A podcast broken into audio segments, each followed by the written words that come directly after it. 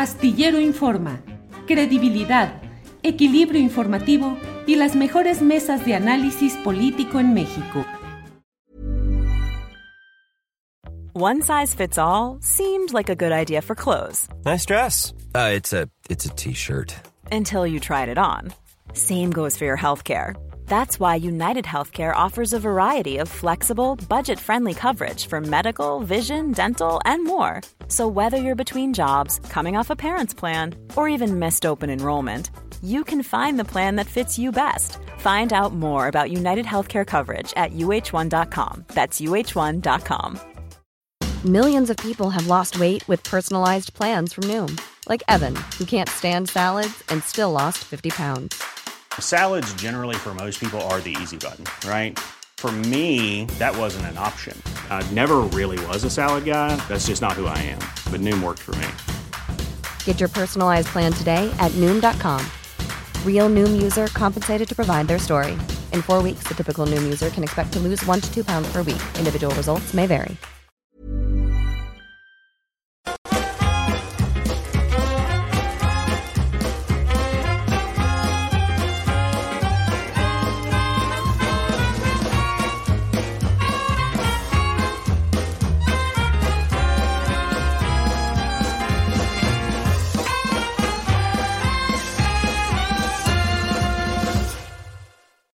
La una de la tarde, la una de la tarde en punto, y ya estamos aquí en Astillero Informa. Gracias por acompañarnos en este miércoles 12 de julio de 2023. Mucha información, tenemos muchos asuntos relevantes y por ello de inmediato ah, entramos con mi compañera Adriana Buentello, que ya está por aquí. Adriana, buenas tardes.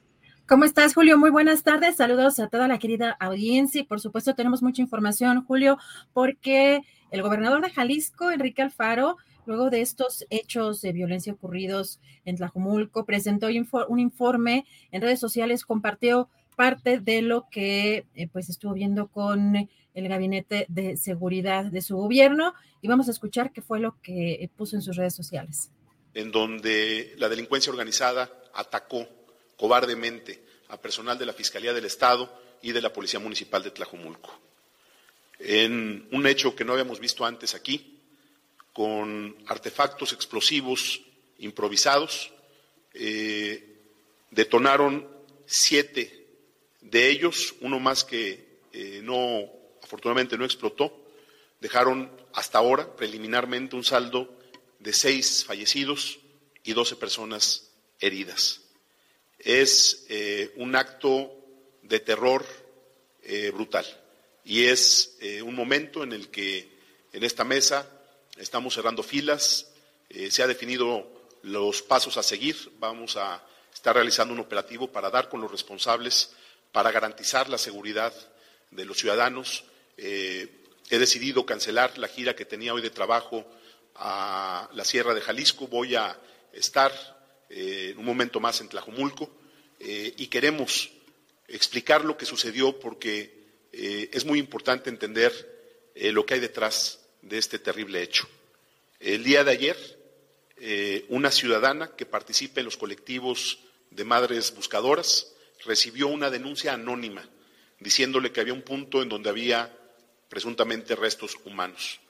Eh, esta ciudadana eh, informó a las autoridades que, como siempre lo hemos hecho, atendimos el reporte y acudimos a revisar lo que ahí estaba sucediendo. Lo que sucedió es que fue una trampa para nuestros elementos. Lo que sucedió es que esta llamada buscaba eh, la presencia de nuestras policías para poder agredirlas con estos artefactos explosivos. Pues muy duro, terrible, brutal lo que ha pasado en esta parte Tlajomulco, que forma parte de la zona metropolitana de Guadalajara, Adriana, y donde pues está escalando, se está subiendo el nivel de lo que implica pues la confrontación entre el crimen organizado, fuerzas de seguridad pública, fiscalías, y en este caso en Guadalajara, en Tlajomulco, anoche, pues este acto terrible, Adriana. La gravedad de todo esto es que de acuerdo con estas informaciones estarían utilizando incluso pues como vía eh, para estas agresiones a las propias madres buscadoras, lo cual pues es un nivel alarmante. Y también eh, eh, pues el gobernador dio a conocer que se van a suspender todos estos procesos de búsqueda de personas desaparecidas en fosas clandestinas derivadas de estas denuncias anónimas, también para salvaguardar la seguridad de eh, pues de las madres buscadoras, entre otras cosas, pero pues importante y ya platicarás más adelante con nuestro colega Rubén Martín sobre estos eh, hechos eh, muy complicados. Pero Julio, pues tenemos más información sobre otras cosas, cambiando radicalmente de tema, porque ayer por la tarde noche vimos a la senadora panista Xochil Gálvez poner en sus redes sociales una denuncia. aquí es donde pone una la información de esta denuncia en contra del presidente Andrés Manuel López Obrador ante el Instituto Nacional Electoral por una supuesta violencia política de género. Aquí en este tuit eh, dice, una cosa es aguantar los chismes del presidente todas las mañanas y otra muy distinta es tolerar la ilegalidad. Y aquí hace mención de esta denuncia por una supuesta violencia política de género. Hoy el presidente respondió que eh, el no ofende a las mujeres e incluso pidió reproducir la canción Las mujeres van al cielo del compositor Paco Solís en, pues en, estas, eh, en estos momentos cotidianos del presidente Andrés Manuel López Obrador. Y pues un detalle también interesante es que hoy el presidente retó a Claudio X González, quien fue, es fundador y fue uno de los presidentes de esta organización Mexicanos contra la Corrupción y la Impunidad y que ahora está muy activo en este proceso de selección al candidato opositor por el Frente Amplio por México. Y lo retó a investigar las empresas o la empresa de Xochitl Galvez y los contratos que eh, dijo recibió durante el gobierno de Vicente Fox y cuando era delegada de Miguel Hidalgo. Vamos a escuchar. Voy a dar una primicia. Le voy a pedir a Claudio X González aquí que haga una investigación sobre la empresa de Sochi y los contratos que ha recibido del gobierno de cuando ella fue funcionaria en el gobierno de Fox y de cuando fue jefa de gobierno. Ya, ya, ya, ya, ya delegada en Miguel Hidalgo. Este, porque a eso se dedican, ¿no? No hacen investigaciones, pero vamos a darle un tiempo a ella y a, él y a la señora, ¿cómo se llama la? María Amparo Casal y a ese grupo que este ah y que le pida información cómo se llama al INAI al Instituto de la Transparencia. Al INAI si este nos da el resultado de la de la investigación vamos a quedar todos muy satisfechos bueno, pues ahora sí que ese es un reto muy interesante que lanza el presidente López Obrador, a ver si en Mexicanos contra la Corrupción y la Impunidad le entran a hacer ese tipo de reportajes, porque ciertamente hay un sesgo de selectividad. Y nosotros sí hablamos hace tiempo, Adriana, ¿te acuerdas? Con uno de los directivos, Adrián Ramírez, para decirle, bueno, ¿y por qué no investigan los negocios de Claudio X González, papá de Kimberly Clark y todo el negocio y los embarres y los contratos, pues ahí veríamos un auténtico periodismo de investigación. Adriana. Así es, y bueno, obviamente la editorialización y, y diferenciar también quiénes son los reporteros que hacen la talacha de los directivos y la gente que lleva esa dirección periodística, que creo que son cosas distintas, pero, pero bueno, ya estamos listos con la primera entrevista, Julio. Bien, Adriana, regresamos en un rato más. Gracias. Es la una de la tarde con ocho minutos, la una de la tarde con ocho minutos. Mire, una de las consecuencias de la postulación súbita, así, eh, muy em, apresurada de Xochitl Galvez, que originalmente buscaba ser jefa de gobierno de la Ciudad de México y luego fue postulada como precandidata eh, en este conjunto de partidos, eh, el PAN a la cabeza, el PRI, lo que queda del PRI y lo que queda del PRD, bueno, pues también hubo una reacción desde segmentos que abiertamente se consideran conservadores y que creen que hay una postulación de un personaje que no tiene las características de la derecha, que explícitamente así se, se reconocen, de los conservadores, y que ello va a significar el fin del Partido Acción Nacional para tener, como lo hemos hecho en otras ocasiones, aquí hemos entrevistado a diferentes personajes de esta corriente política e ideológica de mexicanos que tienen un punto de vista distinto, por ejemplo, de quien les habla y de muchos de los seguidores de este programa, pero justamente en eso consiste la pluralidad y la apertura a puntos de vista diferentes. Por ello me da mucho gusto recibir en esta ocasión para una entrevista a René Bolio, presidente de la Comisión Mexicana de Derechos Humanos. René, buenas tardes. Hola Julio, muy buenas tardes. Un saludo a ti y a todos los que nos escuchan. René, para ir identificándonos con el auditorio, ¿cómo podríamos decir tu pensamiento es conservador, de derecha, de ultraderecha? ¿Cómo lo podríamos caracterizar, René? Mira, gracias por permitir la autodefinición, porque normalmente a los de derecha nos dicen ultraderecha, ¿no? Pero sí, claramente es un pensamiento conservador, un pensamiento eh, tradicionalista, un pensamiento, por llamarlo político clásico, a la derecha. René, en estas circunstancias, em, eh, ¿qué opinas de lo que ya he platicado aquí con Raúl Tortolero, con Juan Iván Peña y lo que leo constantemente en algunos tweets de quienes dicen que la postulación de Xochitl Gálvez pues es a contrasentido, incluso una traición a los verdaderos eh, postulados de ese conservadurismo o de esas posturas de política clásica, como tú dices. ¿Qué opinas respecto a esa postulación y qué efectos tendría en el partido principal de la derecha, Acción Nacional, y en los conservadores en general. René. Claro que sí. Bueno, el primer problema es la representatividad, ¿no? Eh, Acción Nacional eh, normalmente se identificó con un centro derecha, ¿no? Tuvo unos problemas incluso en los 60, 70 para ver si eran de la democracia cristiana o no. Hoy, hoy pertenecen a la democracia cristiana a nivel internacional, que ha tenido también una eh, tendencia muy fuerte, primero al centro y ahora a la izquierda. Entonces, Acción Nacional le ha costado siempre definirse como un partido de derecha, a pesar de que el electorado cree que es de derecha, que son conservadores, pues Acción Nacional, tanto en sus documentos como en sus este, posturas, como en su legislación y en sus gobiernos, le ha costado mucho afrontar ser de derecha, o sea, no lo ha sido. Ha sido centro en algunas cosas de derecha, en otras de izquierda, lo cual no es que esté bien o esté mal, es simplemente un problema de identidad. Eh, quiero dejar muy claro, hoy, 2023, eh, no existe un partido que represente los valores de la derecha conservadores de México.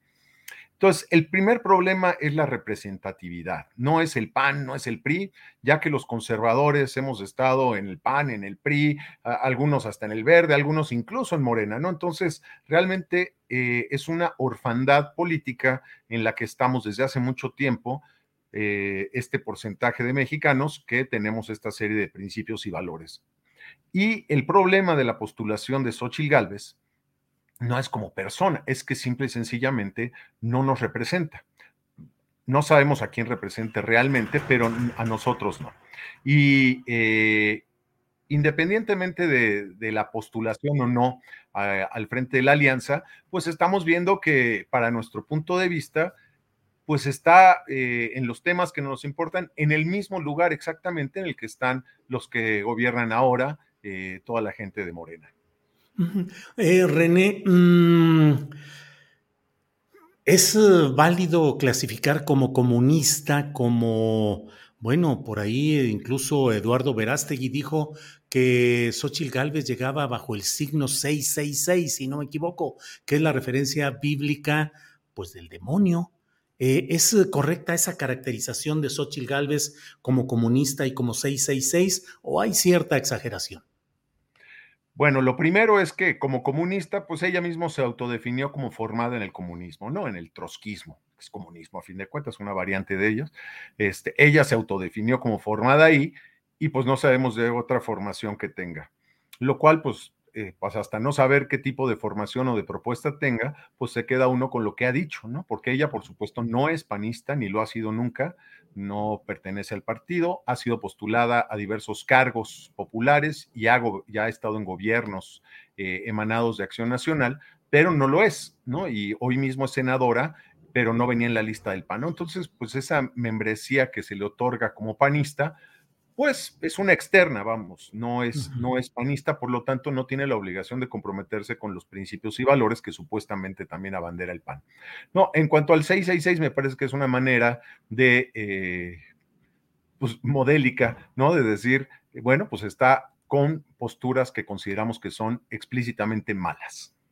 ¿Compartes esa clasificación 666 que es diabólico, satánico? No, yo no la comparto, pero eh, me parece que sí hay posturas que en una visión ética de qué es el bien y qué es el mal, tiene posturas que nosotros eh, vemos claramente como el mal. O sea, ¿ella es candidata del mal, René No, no, no, no, no, yo creo que eso ya es una este, absolutización, ¿no? Ella en su forma de ver ciertas este, cuestiones que para nosotros son importantísimas, ella las tiene eh, pues en contra. Y, consideramos que por lo que no está bien, está mal, ¿no? Entonces... René, con respeto, pero te pregunto, ¿tú militas en alguna organización de derecha, digamos, eh, secreta? Siempre se habla del yunque de organizaciones fachada. ¿Las hay? ¿Existe el yunque y existen las organizaciones fachada de la derecha, René?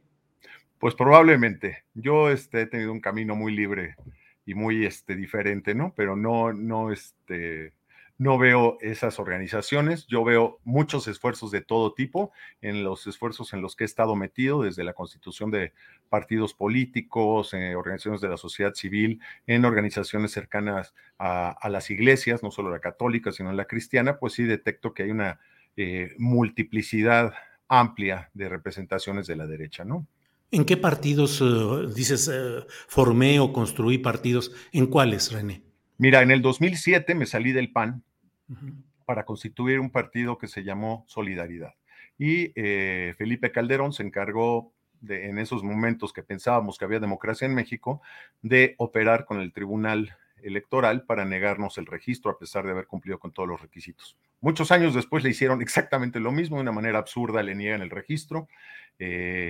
Pero ese fue el primer esfuerzo en el 2007. Después ayudé eh, en concertación mexicana, que no llevó a cabo este, sus asambleas, pero también en el Partido Humanista. Y, este, y hoy pues estamos viendo que esta orfandad en que tenemos, que no tenemos un partido en el cual confiar, que Acción Nacional hace tiempo que solo utiliza el voto conservador, que ya no, no le interesa convencernos, que ya no le interesa eh, nos da por hecho, ¿no? Nos, nos, no nos representa, pero da por hecho que el voto eh, conservador, de derecha, tradicional, va a estar forzosamente con el PAN y bueno, ya llega un momento en que pues no podemos comer todo lo que nos dé esa eh, supuesta representación del PAN. ¿Apoyas la postulación como candidato presidencial independiente de Eduardo Verástegui? Por supuesto que sí. Eh, él sí, por ejemplo, él sí representa muchos de los valores que para nosotros son importantes, ¿no? Eh, por supuesto, hay que acuerparlo, hay que sumarle todos los esfuerzos que tenemos alrededor. Yo creo que se podría constituir ahí una buena candidatura independiente. ¿No ves signos de fanatismo religioso en postular para presidente de la República a alguien que habla de Dios, patria y familia, que reza diariamente el rosario y que invoca relaciones religiosas permanentemente, René? Pues mira, yo creo que ya es momento de que México regrese a la normalidad. Desde los liberales del siglo XIX, pues se ha sacado a Dios de la historia, ¿no? A Dios de la, de la presencia política, del espacio público. Creo que eso es una normalidad en la mayoría de los países, independientemente de la religión, sean países cristianos, sean países musulmanes, pues la presencia de la religión es pública. Los, los norteamericanos votan, este, perdón, juran sobre una Biblia, en las constituciones de muchos países eh, se jura por Dios. bueno, me parece que es momento de que una persona que públicamente tiene una religión, como lo tenemos en México, pues cerca del 96% de, de, los mexicanos tenemos una religión, tenemos una visión trascendente de, la, de la vida, de, de la existencia de Dios, ¿no? Entonces, hombre, pues que Si hay gente que, como por ejemplo López Obrador, con su chamanismo y sus creencias raras, que no sabemos cuáles son, este, pues hace sus ceremonias chamánicas, hombre, ¿por qué no alguien que cree en lo que creen el 96% de los mexicanos, ¿no? Que es Dios, que es una religión organizada. René, ¿piensas en un México en el que el presidente de la República jure sobre la Biblia? ¿Piensas en un México en el que, como en España, haya subvención, subsidio oficial para actividades de la religión predominante, que en este caso sería la católica? ¿Piensas en un México en el que sacerdotes o religiosos pudiesen aspirar abiertamente a cargos públicos? Bueno, esos son detalles. Me parece que aspiramos más a personas que tengan eh, algo que les ate a valores, ¿no? Por ejemplo, el creer en Dios es saber que, pues, este, Él te creó, es saber que probablemente tienes un futuro allá, ¿no? Y que pues tienes que portarte bien y hacer bien las cosas. Cuando alguien tiene esa conciencia, pues empieza a pensar en, que sus actos serán este, juzgados. Y eh, mientras no lo tengan, pues estén, eh, actúan en torno a otras cuestiones, como es el poder, como es el dinero, como es este, el control. Entonces, creo que no tanto a que juren sobre la Biblia, ¿no? La verdad es que, pues, ¿qué más da? Mientras sean buenas personas y, gobiernen bien, ¿no? Respecto de la postulación, no solo de sacerdotes, sino ministros de cualquier religión, pues lo normal es que se respeten los derechos humanos y la ley sea igual para todos, ¿no? Tenemos Brasil, que ministros de diversas congregaciones religiosas son diputados, gobernadores, no pasa nada, pasa lo mismo en los Estados Unidos, en varios lugares. Eh, yo no sé por qué tendríamos que frenar a alguna persona. No, no conozco ningún sacerdote que quiera ser funcionario público, pero ¿por qué prohibírselos? No? Y, es una cuestión que hemos platicado también con, eh, con religiones cristianas. Y pues también, ¿por qué prohibirle a un ministro ser candidato, ser funcionario, cuando se le permite a prostitutas, cuando se le permite a otro tipo de cuestiones, sí serlo, ¿no? Como vemos a, Clemente, ¿no? Que, que él mismo dice que es prostituto o prostituta, como se le quiera decir, hombre, pues me parece que la igualdad ante todo eh, pasa también por todos los derechos. René, en este esquema de lo que estamos hablando, tú ves un México en el cual eh, hay base social para este pensamiento conservador, para impulsar a alguien como Eduardo Verástegui. Vemos los grupos organizados, vemos las corrientes, los partidos, pero ¿cuál es la base social organizada política y electoralmente para aspirar a ganar la presidencia? Y no sé si incluso ser candidatos, no sé si tú mismo, por ejemplo, ser candidato a un puesto de representación popular. Muchas gracias, Julio. Pues mira, efectivamente esa es una pregunta central, ¿no? ¿De dónde se sacará el respaldo social? ¿No? ¿De dónde sacaremos, en términos más contables, digamos, votos? Esa es una pregunta muy seria. Primero que nada, creemos que al no haber una postura clara de ningún partido, pues nos acabamos votando por el PAN, ¿no? Entonces hay que ver que mucho del voto que hoy vota por el PAN en diversas eh, ciudades, municipios, estados, pues comparte un valor conservador. Hay otra parte importante que hemos visto en varios estudios, que es eh, el abstencionismo muchas personas, eh, eh, tenemos cálculos de que más o menos entre un 8 o 9% eh, de la población no sale a votar porque no se siente representada por un pensamiento conservador o de derecha, ¿no? Entonces, pues, al no verlo, no sale a votar. Entonces, yo creo que tendríamos un potencial importante, tanto en los que sí votan, que votan, hay algunas encuestas que cuando uno se autoidentifica como conservador o de derecha, que más o menos representa el 40% de los electores, eh, votan más o menos, esto ya son datos eh, que tienen un ratito, no ya irrumpido Morena con esta encuesta, pero votaban la mitad por el PAN, la mitad por el PRI, eh, absolutamente, ¿no? Entonces tenemos por ahí una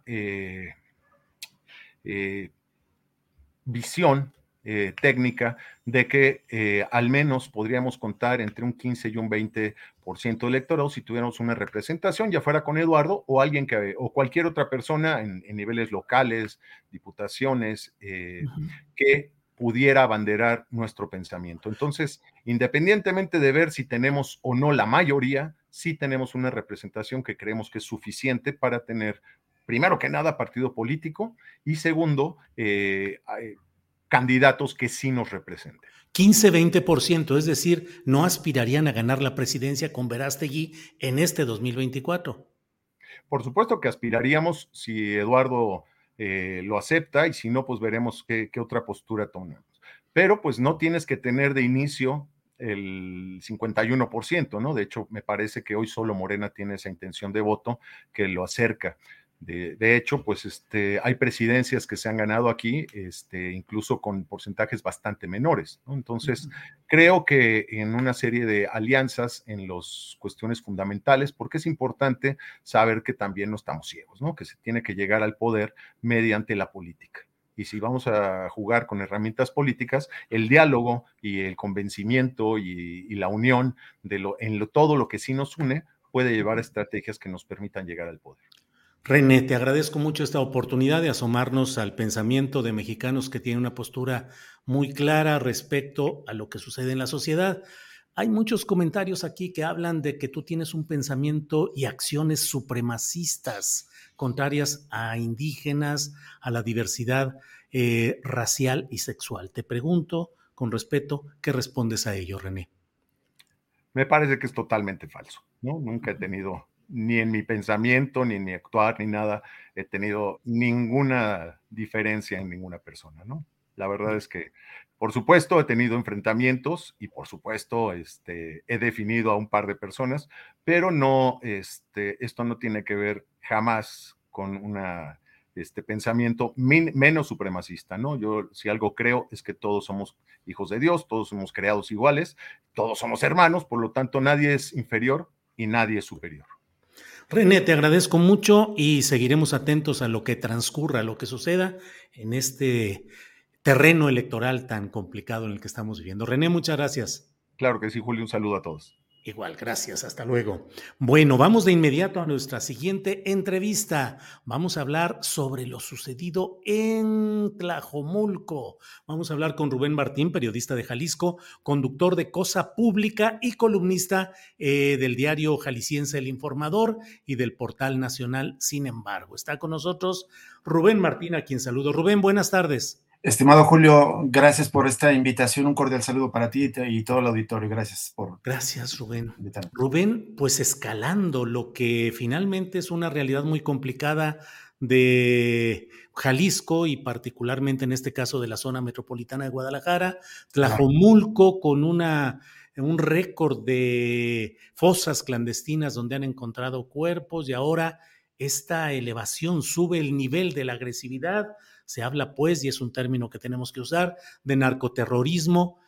¿Qué está pasando allá, Rubén? Eh, si me permite, solo hago un breve resumen de lo que pasó el día de ayer eh, y también contarle a la, audiencia que Tlajomulco es uno de los, de los eh, municipios conurbados de, en torno a la capital de Jalisco, en torno a Guadalajara está aproximadamente unos 20 kilómetros la cabecera municipal de Tlajumulco del centro de Guadalajara, pero es uno de los municipios que más ha crecido en los últimos años. Es ahí donde se ha dado uh, un crecimiento eh, desbordado e incluso, pues, en algunos casos señalado con medidas eh, anómalas de, autorización de, fraccionamientos. Es, el municipio que más ha crecido, no solo en Jalisco, probablemente uno de los municipios que más ha crecido en todo el país en población en los últimos 20 años. Bueno, ahí ayer, de acuerdo a la información que da el gobierno del estado en este boletín, digo, remarco esto, la información que da el gobierno del estado, que contrasta con lo que dicen las, los comités de madres buscadoras, que hubo una llamada anónima para llevar a cabo un operativo de búsqueda en un sitio que se llama la colonia Larios, muy cerca de la cabecera municipal de Tlajomulco. Se señala que está esta colonia Larios a kilómetro y medio del centro de Tlajomulco. Pero al aproximarse los vehículos en los que supuestamente viajaban los, eh, eh, fuerzas de seguridad, se detonaron siete, siete artefactos explosivos y uno no estalló, de acuerdo también a lo que informa el gobierno del estado, y esto dejó como saldo seis fallecidos y doce heridos.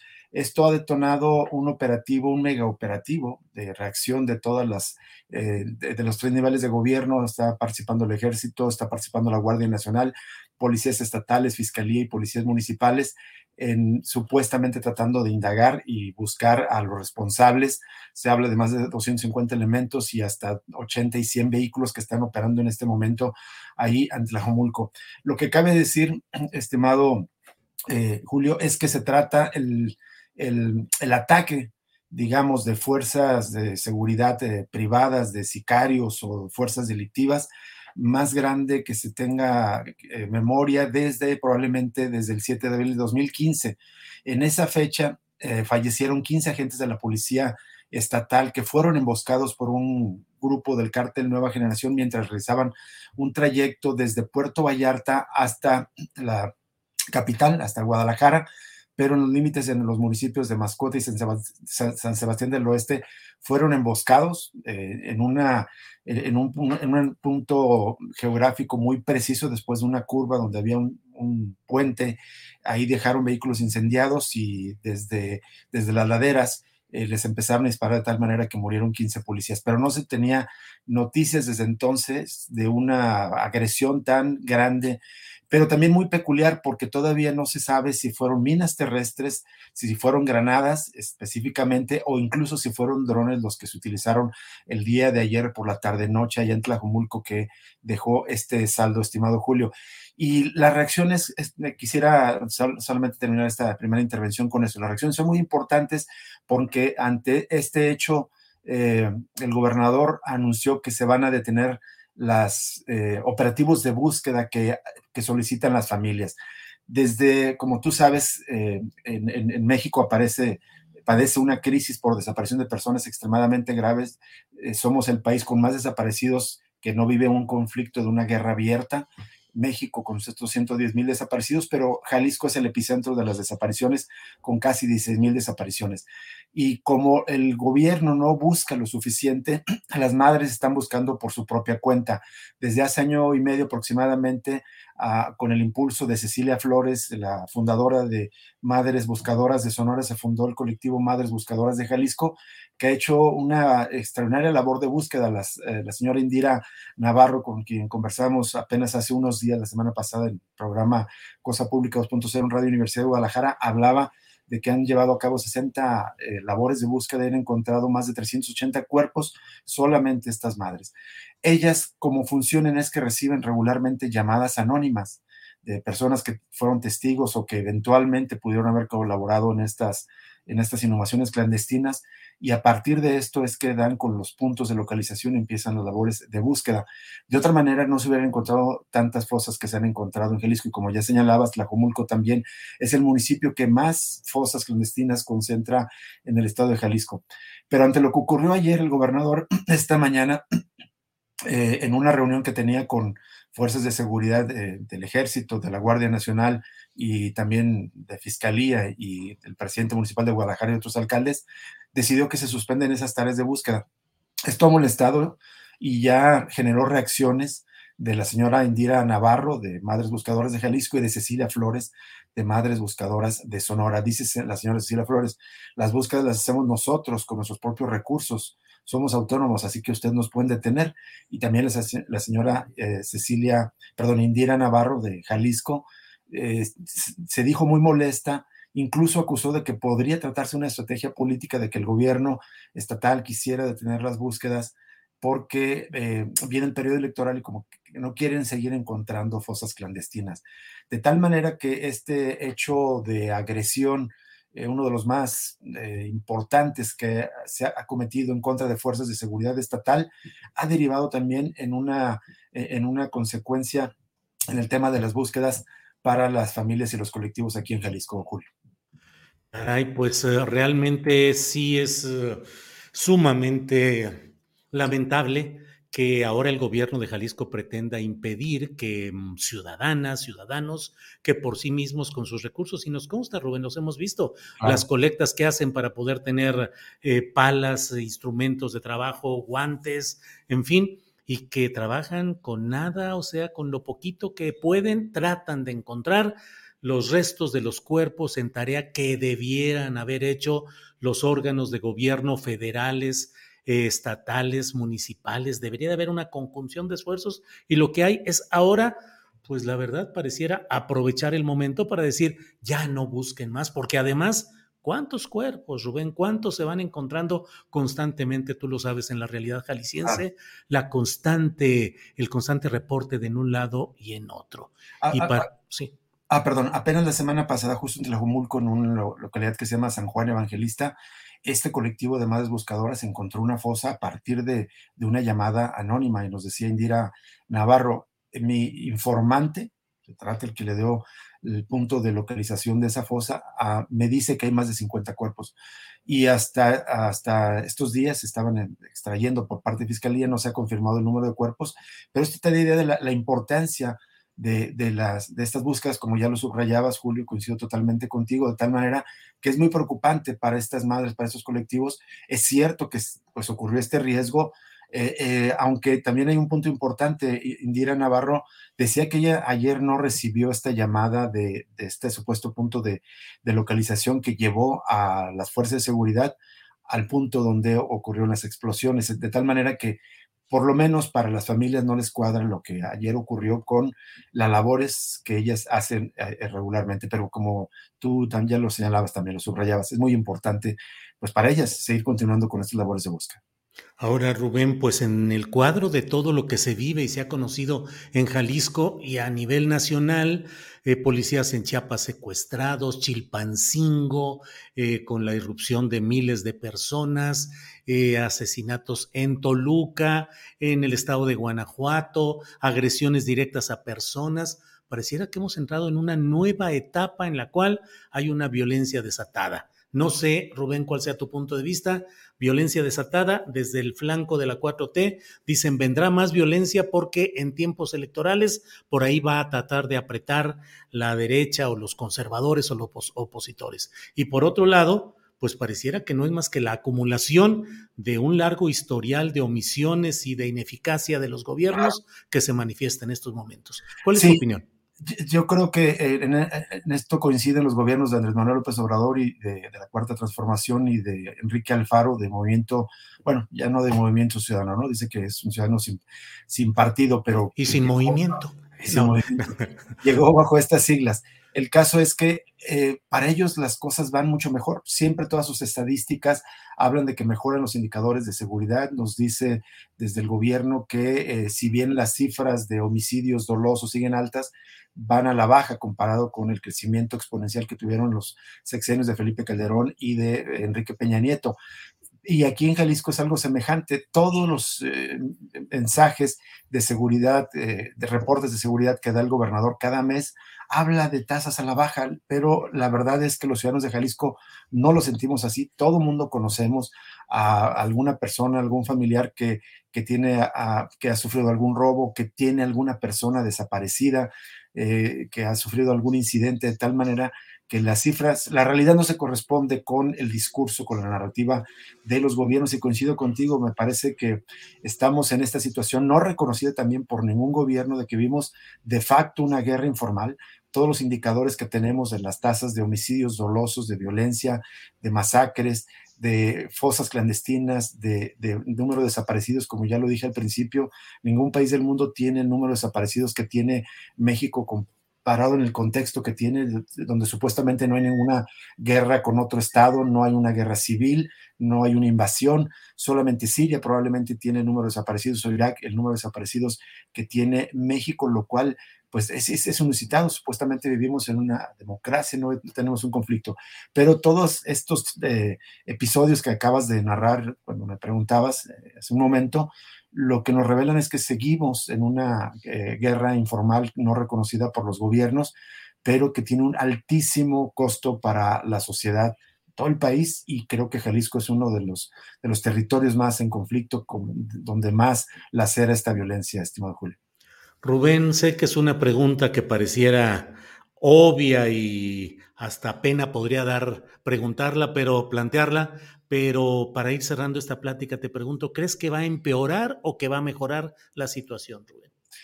Yo soy escéptico, Julio, escéptico porque eh, los cambios de gobierno fueron oportunidades para corregir el rumbo, para mejorar las cosas, y ambos gobiernos van de salida y creo que no fueron capaces de someter la violencia.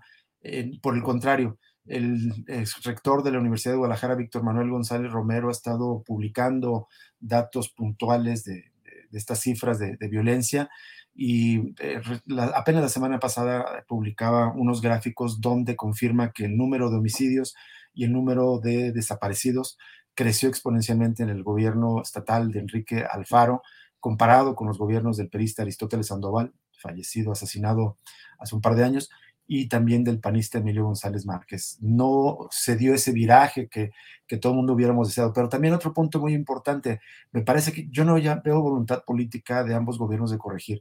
Ni, ni Andrés Manuel López Obrador ni Enrique Alfaro Ramírez han tomado, por ejemplo, el tema de los desaparecidos como un tema central, como debería ser, dado la magnitud, dado el volumen de, que tenemos esta crisis por desapariciones tanto en Jalisco como en el país, de tal manera que yo soy escéptico de que en este cierre de sus gobiernos, que prácticamente son coincidentes, les quedan de aquí hasta, hasta noviembre del próximo año, yo no veo la posibilidad de que tengamos un giro que nos haga percibir que bajen las, eh, eh, eh, los, todos los indicadores o todas las aristas de esta guerra informal, los homicidios dolosos, las masacres, las desapariciones y las fosas clandestinas.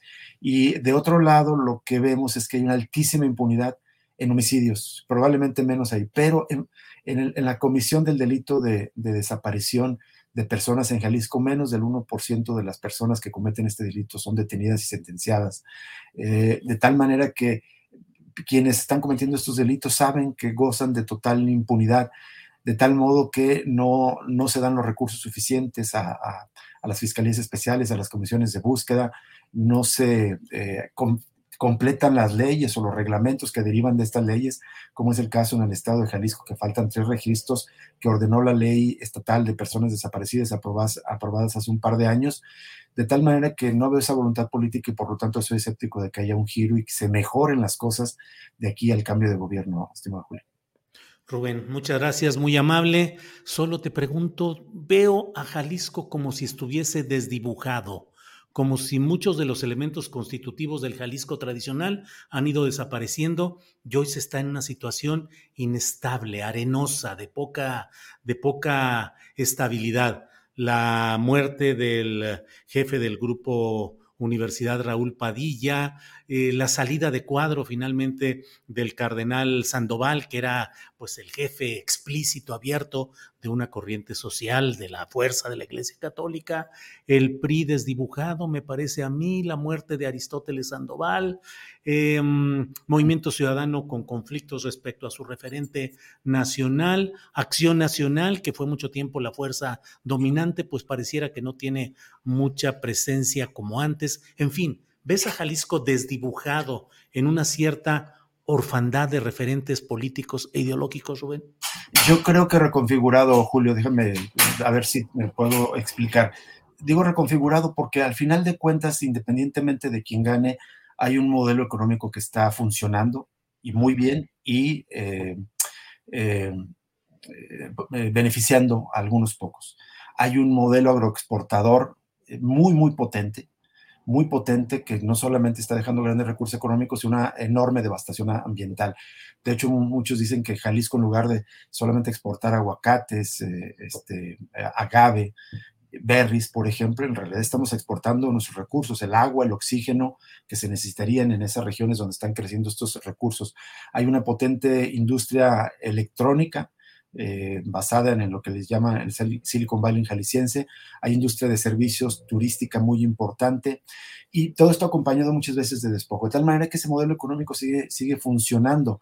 Se reconvirtieron las élites políticas y ante, ante la derrota de la hegemonía priista, que como todo el mundo sabe fue predominante como en todas partes del país durante más de, de 80 años, eh, y esa debilidad en la que ahora queda el PRI, después la, la, hegemonía panista durante tres sexenios, la verdad es que ahora tenemos una hegemonía de, del alfarismo, si no queremos hablar de movimiento ciudadano, del alfarismo.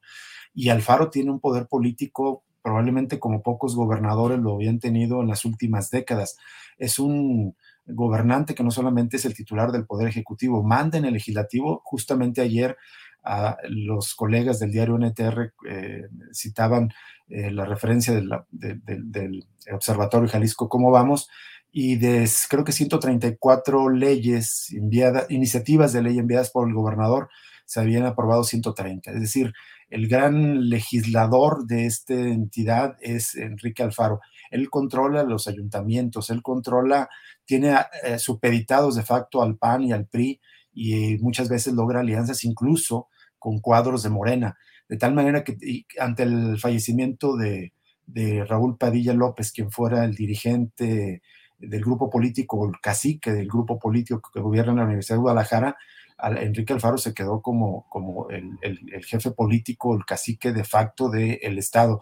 De tal manera que eh, las otras fuerzas políticas que se fueron perdiendo, incluso señalabas al cardenal eh, Juan Sandoval, yo creo que están reconfiguradas en un nuevo bloque de poder, si se permite el concepto, pero hegemonizado por el alfarismo en este, en este momento, pero acoplado a las estructuras que son funcionales al modelo económico, es decir, las estructuras sindicales, los viejos corporativos eh, antes peristas que también fueron funcionales al panismo, ahora están siendo eh, eficaces y funcionales para el alfarismo. Ahí vemos a los etemistas a, los viejos eh, cuadros de la CTM, de la CROC y de las otras centrales corporativas charlas siendo funcionales tanto para el modelo político, esta hegemonía, este maximato, que creo que lo que podemos ver es que Enrique Alfaro renuncia a una eh, candidatura poco probable de éxito presidencial y apuesta por un maximato en Jalisco. Y creo que eso es lo que está ocurriendo en este momento y con, eh, pues, funcional al modelo económico, porque se entiende bien con las élites y siguen funcionando la economía en ese sentido, Julio. Rubén, pues muchas gracias, muy amable por esta eh, radiografía. Sí, perdón. Solo un punto, las economías legales, las que mencioné, la, la agroindustria, la turística, la comercial y las ilegales.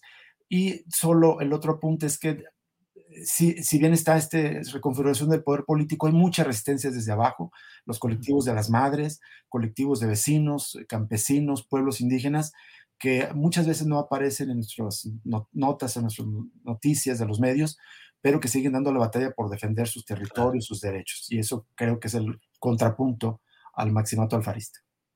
Rubén, muchas gracias. Seguimos en contacto. Muy amable. Buenas tardes. Buenas tardes, estimado Julio. Muchas gracias por la invitación. Hasta luego. Contrario. Gracias. Rubén Martín, periodista de Jalisco. Es la una de la tarde con 46 minutos y vamos a nuestra siguiente entrevista. Colima, la ciudad de Colima, el estado de Colima. Hoy el tribunal colegiado con sede en esa ciudad despacha en home office no van a ir a trabajar en vivo directamente, presencialmente, debido a los muchos acontecimientos oscuros, criminales que se están produciendo ahí. Para hablar del tema delicado, cuidadosamente, vamos a hablar con Abraham Acosta. Él es periodista de Colima. Abraham, buenas tardes. ¿Qué tal, Julio? Buenas tardes. Gracias, Abraham. Abraham, pues que hoy sesiona, bueno, que hoy trabaja el tribunal colegiado eh, de home office, como se dice, no presencialmente, debido a una serie de acontecimientos que ellos mismos han ido relatando. ¿Qué está pasando allá, Abraham, en Colima?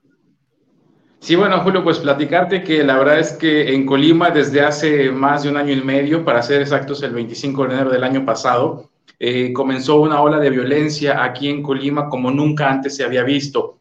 Eh, estamos hablando que este 25 de enero de hace un año ya, eh, inició con un eh, motín, una movilización al interior del Centro de Reinserción Social de la capital del estado. Posteriormente, los primeros rumores que, que, surgían para explicar cómo se dio todos estos asesinatos al interior del Cerezo, porque hubo alrededor de cinco internos fallecidos, bueno, pues hablaban de que eh, se decía que habían ingresado las armas así, así como te lo estoy explicando, las aventaban desde afuera.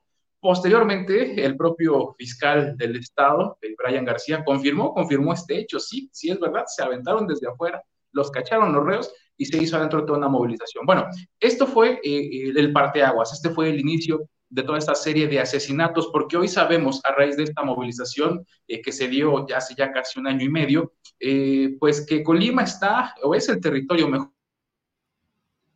mejor dicho, de, unos, de un enfrentamiento entre varios grupos delictivos, específicamente de una célula que se desprendió del cártel Jalisco Nueva Generación, que se hace llamar Los Mezcales, y bueno, hay una disputa territorial. Sin embargo, bueno, en particular a lo que mencionabas de que eh, pues el Poder Judicial Federal, al menos aquí en Colima, estará despachando eh, pues desde sus casas, como lo dices, efectivamente. Y es que la gota que derramó el vaso, al menos para el Poder Judicial aquí en el Estado, fue el asesinato de dos jóvenes que justamente iban saliendo, iban saliendo del Poder Judicial al exterior, a la fachada, en, la banqueta que pertenece al Poder Judicial, a la sede del Poder Judicial aquí en Colima, al norte de la capital, pues es que fueron asesinados estos dos jóvenes que fueron eh, este, fueron liberados o fueron, eh, sí, liberados eh, por uno de los jueces que justamente y paradójicamente dos días antes eh, la, la, presidenta municipal de Manzanillo había denunciado que uno de estos jueces pues dejaba en libertad constantemente a, a varias personas que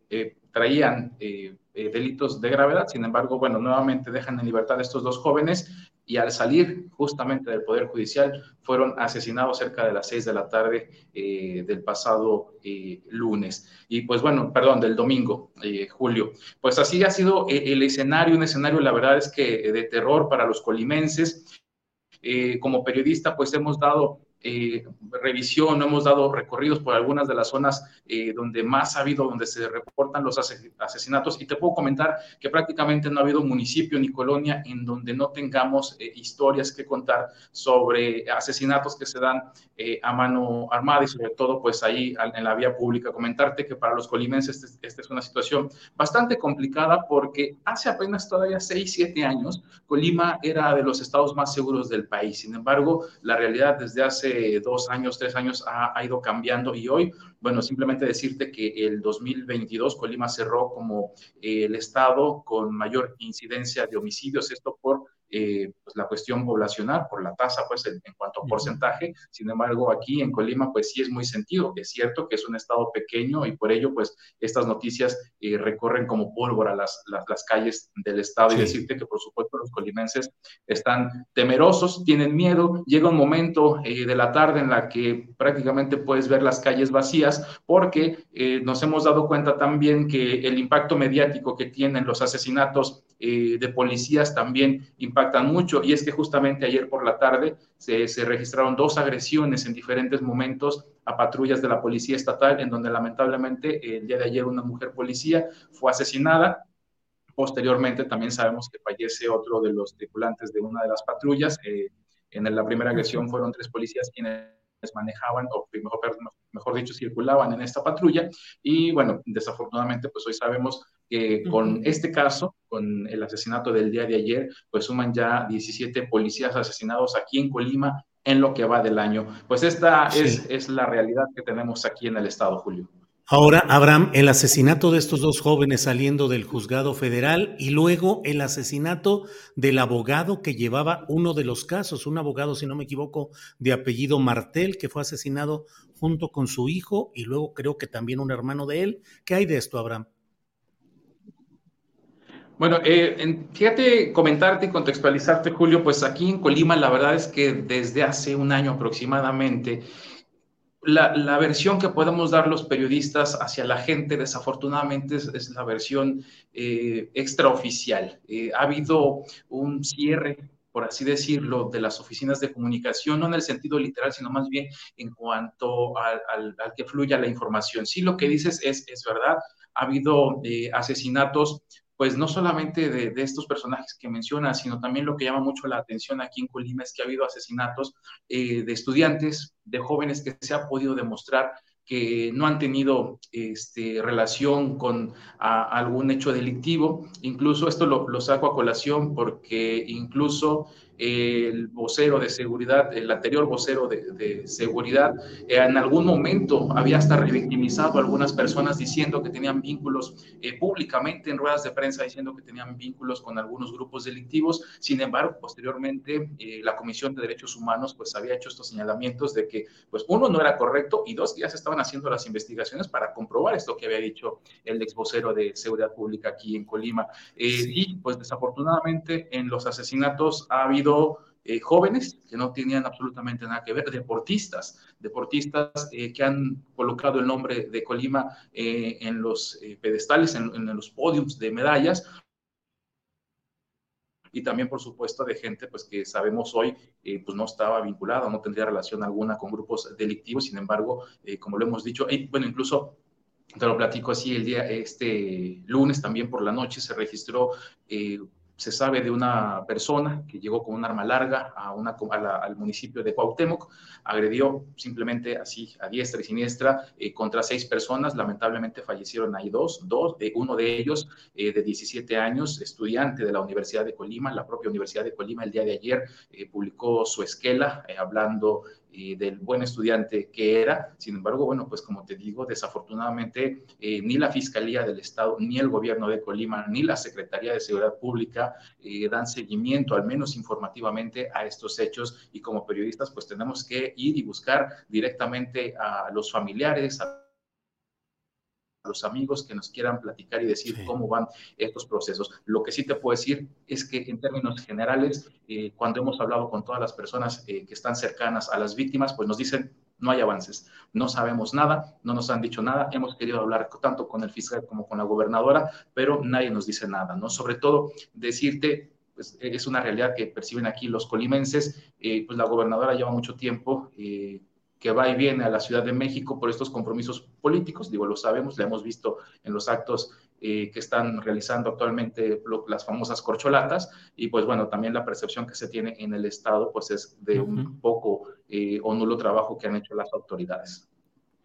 Abraham, sé lo difícil que es tocar estos temas en una situación tan complicada como es Colima. Créeme que a veces me da eh, hasta preocupación seguir preguntando y seguir indagando. Te mando un saludo, un abrazo, el agradecimiento por habernos tomado esta llamada y poder exponer lo que sucede en Colima, que es una entidad que a veces eh, pareciera que tenemos eh, desaparecido de nuestro mapa y de nuestro radar de los grandes problemas, cuando hay cosas muy complicadas, lo sabemos, ahí en eh, el estado de Colima. Abraham, así es que muchas gracias por esta ocasión. Saludos, a cuidarse y a seguir adelante.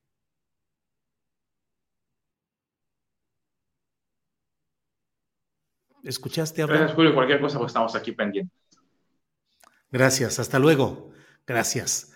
Bien, bien, bien, bien, pues son la, es la una de la tarde con 56 minutos. De veras, resulta tan complicado, ha de ser ya la edad pero yo siempre digo qué difícil es a veces tratar de, conseguir información en temas que uno sabe que son muy delicados y que son temas en los cuales pues los reporteros se quedan ahí caminando las mismas calles eh, donde caminan o donde van las camionetas y los vehículos de estos personajes nefastos y a sabiendas de que pues las casas son las casas donde la gente llega y se acomoda a dormir, a hacer su vida y que puede llegar cualquier tipo de gente con cualquier circunstancia como está pasando en muchos lugares. Veo muchos comentarios por aquí que me dicen, eh, es amarillismo, ¿cómo es posible? ¿Por qué antes no denunciaban esto? No voy a responder a ello, cada quien eh, tenga su punto de vista. Eh, tratamos de dar a conocer hechos concretos de lo que está pasando y lo que está pasando, créame que es muy eh, preocupante y tiene significados que tenemos que atender. No podemos cerrar los ojos y decir todo está bien o recurrir a una argumentación o interpretación política, partidista o ideológica. Hay realidades ahí que no solo no se han podido corregir, sino que están cada vez más complicadas. Eso lo veo yo cuando salgo a la calle. Eso, de eso me entero todos los días con mucha gente. De eso me platica mucha gente. Si quienes creen que es amarillismo, creen que es falso todo esto, pues entonces seguiremos viviendo en otro tipo de eh, países, en dos Méxicos distintos. Bueno, vamos a seguir adelante. Es la una de la tarde con 57 minutos. Déjeme decirle antes de ello que al final de la mesa de periodismo eh, vamos a hablar un poco de lo que ha sucedido hoy en la conferencia mañanera de prensa, cuando Ernesto Ledesma nuestro respetado compañero que es el alma y el conductor y el impulsor de Rompeviento, eh, pues hizo una pregunta, un planteamiento al presidente de la República y tuvo una respuesta que pues en estos tiempos de polarización parece, por un lado, quienes dicen, uy, el presidente puso en su lugar a Ledesma y otros dicen, Ledesma hizo lo que tenía que hacer. Bueno, eh, vamos viendo aquí comentarios de toda índole. Bueno, no sé a qué se deba eso. Eh, los colmadores de sables aquí presentes, ¿cómo no les han matado algún familiar? Bueno, Juan Madrigal dice eso. Es una realidad virtual. Julio dice carita de ángel. Carita de ángel, órale. Eh, Manuel Pérez, don Julio, como dice, esto es complicado, no se puede acabar en seis años de gobierno. Bueno, bueno, bueno. Eh, Diana Torres, Julio, qué terrible respuesta de AMLO a Ernesto Ledesma. Eh, Luna Mar, eso es lo malo, que lectores de noticias como Astillero nunca habló del narcopresidente Calderón.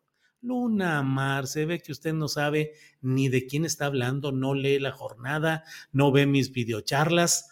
Viera usted cuánto hablé en su momento de Felipe Calderón con la claridad y contundencia de lo que usted me está escuchando aquí. Bueno, vamos en unos segunditos más, déjeme descansar 30 segunditos con un pequeño anuncio que haremos y regresamos para entrarle ya a la mesa de periodismo de este miércoles 12 de julio. Vamos y regresamos.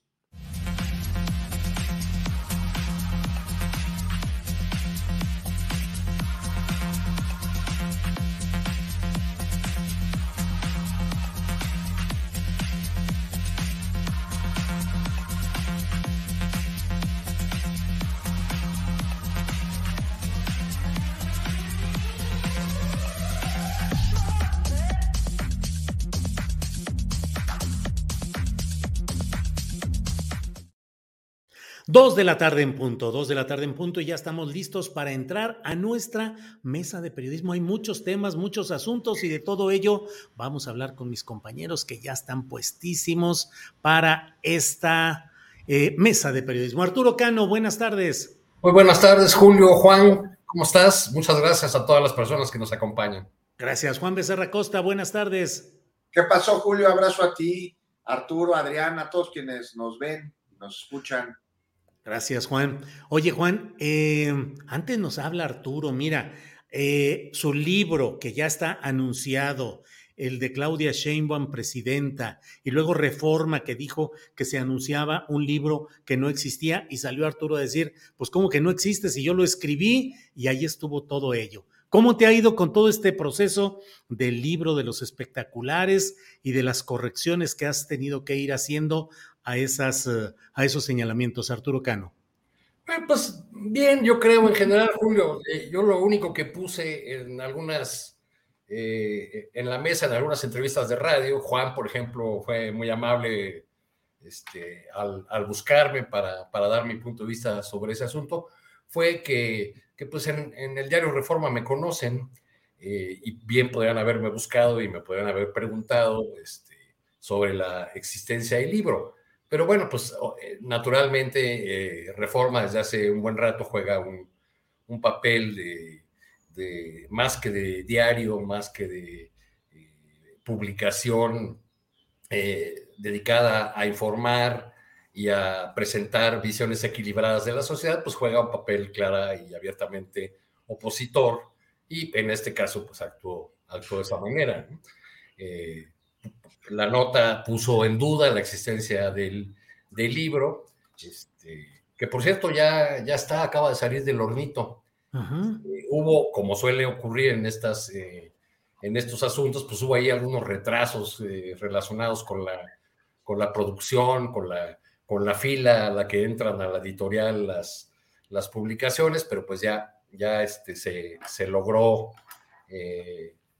vencer ese obstáculo y, y pues próximamente o ya, ayer me mandaron ya la, todavía no me mandan el ejemplar, pero ya me mandaron la fotografía de un, de un ejemplar, ¿no? Diciéndome que ya salió del horno, lo cual significa que pues pronto se comenzará a distribuir en las librerías esta biografía política de Claudia Sheinbaum que, que yo escribí a lo largo de más o menos un año hablar con gente relacionada con ella eh, y luego... Eh... I'm Sandra, and I'm just the professional your small business was looking for. But you didn't hire me because you didn't use LinkedIn jobs. LinkedIn has professionals you can't find anywhere else, including those who aren't actively looking for a new job, but might be open to the perfect role, like me. In a given month, over 70% of LinkedIn users don't visit other leading job sites. So if you're not looking on LinkedIn, you'll miss out on great candidates like Sandra. Start hiring professionals like a professional. Post your free job on linkedin.com/people today. Burrow's furniture is built for the way you live. From ensuring easy assembly and disassembly to honoring highly requested new colors for their award-winning seating, they always have their customers in mind. Their modular seating is made out of durable materials to last and grow with you. And with Burrow, you always get fast, free shipping. Get up to 60% off during Burrow's Memorial Day sale at burrow.com slash ACAST. That's burrow.com slash ACAST. burrow.com slash ACAST. De encontrar la disposición de ella para darme una serie de entrevistas sobre distintas etapas de su, de su trayectoria. Hablamos desde eh, su infancia hasta la jefatura de gobierno, ¿no? Desde, en, en distintas entrevistas y bueno, pues ya lo, lo tendrán los lectores y ya serán ellos quienes juzgarán sobre el contenido de este material. Bien, Arturo, gracias. Un año, dices, dedicaste a la confección de este libro. Sí, bueno, pues eh, haciendo otras cosas, pero desde que surgió la idea, desde que eh, comencé a platicar, a pergueñar un índice, una propuesta de índice preliminar, pues sí debe haber pasado un poquito más de un año. Bien, Arturo, gracias. Juan Becerra, Arturo, ¿qué les parece si le damos la bienvenida a nuestra compañera Marta Olivia López, que está aquí con nosotros? Marta Olivia, buenas tardes. ¿Qué tal? Muy buenas tardes. Es un gusto saludarte, Julio, Arturo, Juan. Buenas tardes. Gracias, Marta Olivia. Juan Becerra Costa, ¿cómo ves el tema de los espectaculares que está haciendo mucho ruido? Por un lado, pues el número de anuncios por todo el país. Luego el presidente de la República ha dicho que no recomienda seguir contratando ese tipo de cosas, que no ayudan más. Y bueno, espectaculares por un lado y por otro. ¿Cómo vas viendo ese tema, Juan Becerra? No sé, creo que los primeros que vamos a estar agradecidos con que se retiren los espectaculares. Somos los ciudadanos, ¿no, Julio? No, vernos afectados con esta terrible invasión al espacio público que es la de los anuncios espectaculares y a partir de ahí, pues tal vez les ayude también a ellos, porque vaya que cae gordo verlos en esos anunciotes, sí, por la invasión que te digo que representa, es contaminación visual, pero también por lo que representa en materia de gasto y de un, pues, no que no somos iguales, ¿por qué los tenemos que ver como nos hicieron ver a tantos durante tantos años? de la misma manera. Salió hoy el presidente, bien decías, a poner orden y, y ahí está el resultado rápido, ¿eh? ya dijeron que están de acuerdo, ¿no? Esperemos que así sea, porque no falta, no ha faltado, más bien dicho, ni está faltando quien no cumple con las reglas del juego a pesar de acuerdos firmados. Mira, te voy a poner ahí un ejemplo.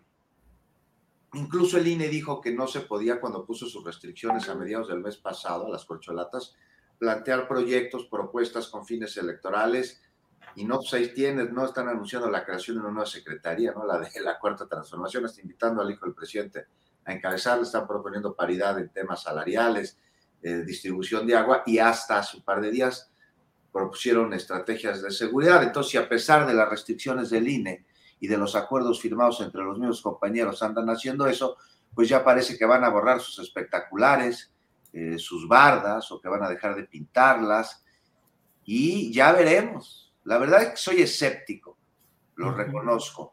Eh, está muy fuerte la presión, está fuerte la carrera, pero pues ya salió a leerles la cartilla y el presidente dijo que no, que nada de los espectaculares, este, y pues me parece que todos le entraron, ¿no? Dijeron que ya no los iban a poner. Ahora, está el eufemismo como esta ha sido una campaña de, eufemismos, todas, ¿no? Las de oposición, todas. en vez de decir candidato, es eh, coordinador, este, por temas legales, sin duda alguna. Estamos viviendo tiempos inéditos en el país, no nos habíamos visto ante estas circunstancias.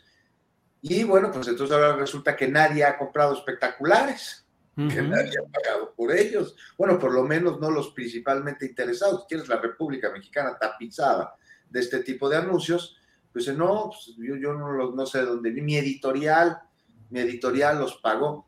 El favor ya aparece. Y si sí, pues qué poco piso parejo tienen las editoriales, porque yo no he visto que publiquen anuncios espectaculares de otros autores. Nada más de eso. No sé tú cómo veas, Julio.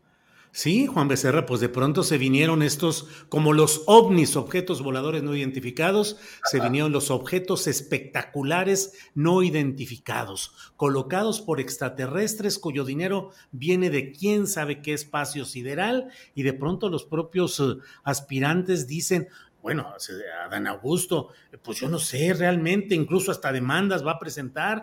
Y Mario Delgado que dice, son los que da bien. O sea, gente que anda por ahí y dice, déjame sacar 100 mil, 200 mil pesos y los meto aquí, nomás porque me da la gana. Objetos espectaculares no identificados, Juan. Marta Olivia, ¿qué opinas de este tema de los espectaculares? ¿Cómo lo vas viendo? Y las reacciones eh, tanto del presidente López Obrador como de los aspirantes y de Mario Delgado. Marta Olivia. Sí, este suena bastante extraño cómo de pronto empezamos a ver en las carreteras, sobre todo en los lugares privilegiados de muchos estados, cómo estaban estos espectaculares y de pronto aparecen sitios eh, digitales desconocidos y bueno, este tonto cree que el pueblo es tonto. Eh, nosotros creemos que empezamos a ver incluso hacer un seguimiento acá en Tamaulipas de cómo, eh, qué eh, medios eran los que estaban y había unos bastante desconocidos. Entonces, me parece primero que habrá que ver quién está financiando esos espectaculares, porque eh, son caros, porque están en lugares privilegiados, son los mejores lugares que en las campañas políticas se están difundiendo. Pero voy un poco más atrás. Eh, recuerdo, el año pasado tuvimos elección a gobernador en junio. Una semana después de la elección a gobernador, ya teníamos ese, este hashtag en bardas de todo el estado y lo vi también en Nuevo León, lo vi en Coahuila, lo vi en San Luis Potosí, este hashtag de es Claudia. Es decir, esta fue la segunda fase, la de los espectaculares y las competencias, a ver quién, quién ponía más espectaculares. Pero eh, este, hasta en el pueblo más recóndito de Miquihuana, en la sierra, pegado entre Nuevo León y Tamaulipas, ahí está, allá en la sierra, una pinta que dice es Claudia. Entonces fue bastante abrupto como solamente dejaron pasar la elección e inmediatamente empezaron esto. Se nos ha hecho una difusión bastante desasiada bastante, aunque les digan coordinador, como dice Juan, en efecto, están utilizando eufemismos. Lo que sabemos es que son las pre-campañas, aunque incluso no lo podamos decir así porque no son eso. Me parece que es, eh, estamos viviendo estos tiempos nuevos, pero es muy sucio por decir, eh, poco, poco este, honesto de parte de quien sea. Y, sí creo que sí van a hacer caso, les digo porque eh, tengo eh, un par de personas allegadas a un, partido político en el estado y pararon todo, ya tenían listas de tres a seis súper espectaculares de, su, de su corcholata, no voy a decir nombres, pero ya pararon todo. Esa fue la orden a partir de las 10 de la mañana de este día. Bien, Marta Olivia. Eh, Arturo Cano, dos temas. Primero, ¿qué opinas de este uso y abuso de los espectaculares en una abierta promoción electoral de los aspirantes, por un lado? Y por otro, hoy hablaba con el periodista jalisciense Rubén Martín acerca de lo sucedido en Tlajomulco, Jalisco, con estas minas terrestres o artefactos explosivos colocados eh, que provocaron muertes y heridos. Eh, y decía que además el gobernador del estado dijo, pues se frenan, se acaban, se terminan las búsquedas de desaparecidos. Pareciera una maniobra para finalmente tratar de frenar esas búsquedas que van generando eh, el encontrar fosas clandestinas en muchos lugares de Jalisco y particularmente de Tlajomulco. El presidente dijo, basta con este asunto de los espectaculares. Aparte de tu opinión general sobre eso, te pregunto, ¿no será una maniobra también de Palacio Nacional para decir, también cuando salgan los de la oposición a querer poner espectaculares, de antemano yo ya expresé el rechazo a ello y advertí de las eh, distorsiones que provocan. ¿Cómo ves el tema, Arturo? Pues sí, porque resulta una, una tardía intervención del, del, presidente, pues estos anuncios o este tipo de publicidad lleva ya más de un año. Eh, yo, eh, el presidente López Obrador suele tomar sus decisiones basándose en mediciones eh, cotidianas sobre distintos asuntos del acontecer nacional y a mí me da la impresión de que seguramente ya en esas mediciones apareció el hecho de que la multiplicación de, anuncios espectaculares, la, multiplicación de los que da bien, ya estaba teniendo un saldo negativo para, para Morena. Y también puede ser algo eh, preventivo.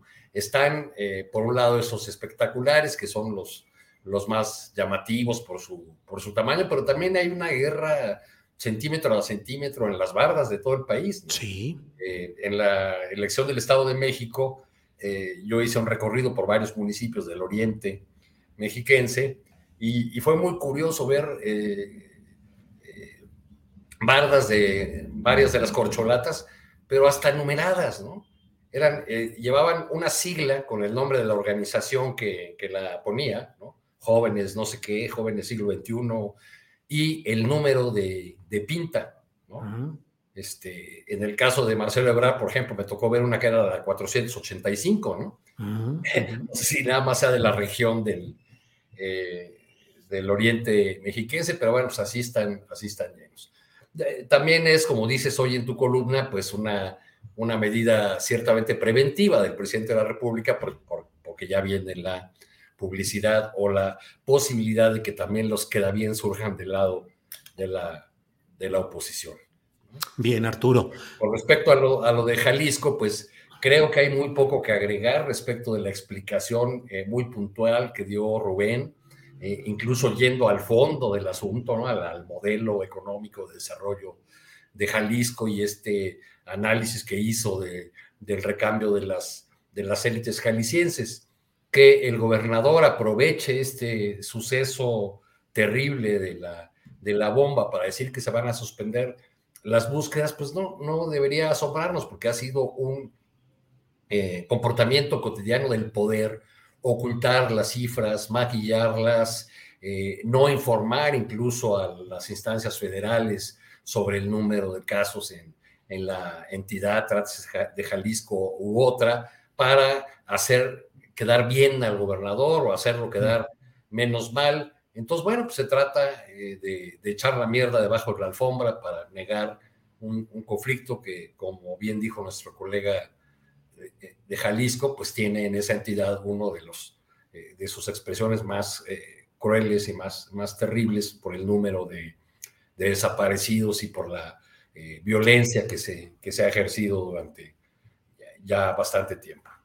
Bien, Arturo, gracias. Juan Becerra Costa, ¿va creciendo de verdad la candidatura de Xochitl Gálvez? Falta el proceso, faltan las finales y todo, pero políticamente todo, según mi punto de vista, todo está acomodado ya para que Xochitl sea la candidata de este amasijo de intereses mediáticos, empresariales y partidistas.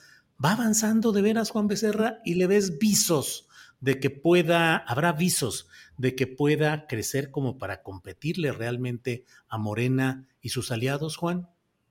Pues no lo creo. No lo creo. Aquí estamos viendo un, fenómeno bien interesante cuya perspectiva es de alguna manera cegada por los propios intereses y filias y fobias de parte de la población. Eh, lo que estamos viendo con Xochitl Galvez es un globo muy grande y rápidamente muy inflado. Y algo que intentan imponer casi, casi como una moda, que es el disfraz, ¿no? Eh, ahí vemos cómo la oposición se ha disfrazado últimamente, ha recurrido al disfraz al carecer de proyecto propio, este, y, bueno, pues vemos a una que seguramente coincido contigo, seguramente será la candidata, pues ya está pactado, ya está señalado, ya está puesto, que se disfraza de formar parte de grupos indígenas, porque lo hace, eh, porque se pone huipil por el significado de, del huipil, para verse de huipil, para dar la impresión de lo que el huipil puede llegar a representar. Y entonces, ¿por qué no va a disfrazarse, por ejemplo, de víctima también, como lo hizo ahora al, decir que va a demandar al presidente por violencia política en razón de género? Y aquí hay un asunto delicado Ella puede demandar de lo que quiera, pero utilizar un problema grave cuya última consecuencia es el feminicidio, me refiero a la violencia en contra de las mujeres, con fines politiqueros, cuando no es lo que ella está viviendo política en razón de género, distrae la atención de donde tiene que estar, que es en los casos auténticos.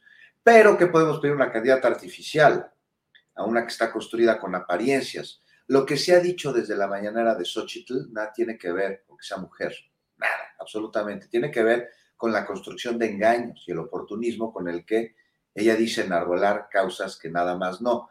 Se señala la hipocresía, se señala el cinismo también, se ha llegado a la burla, sin duda.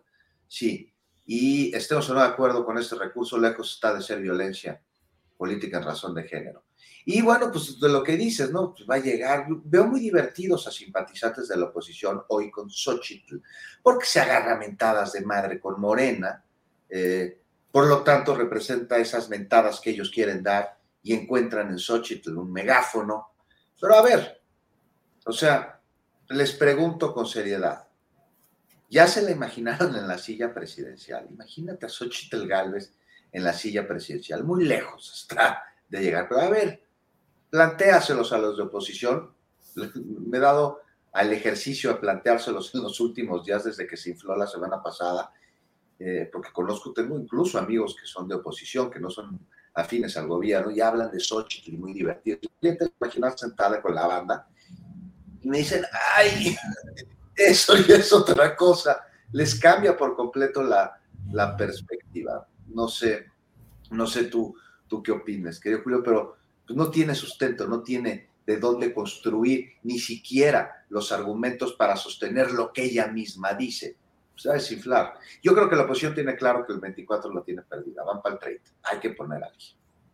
Gracias, Juan. Marta Olivia, ¿cómo ves el fenómeno, la presencia, la fuerza real de Xochitl Galvez? ¿La ves como una opción que vaya creciendo? Y por otro lado, ¿cuáles son los límites de la crítica a un político, sea hombre o mujer, que está en el centro de la discusión y del análisis crítico y de la pasión política y partidista, ¿qué tanto se vale recurrir al expediente de la violencia política de género cuando se está siendo una política, eh, un personaje político que está expuesto al análisis crítico de todo mundo porque aspira a presidir a los mexicanos? Marta Olivia.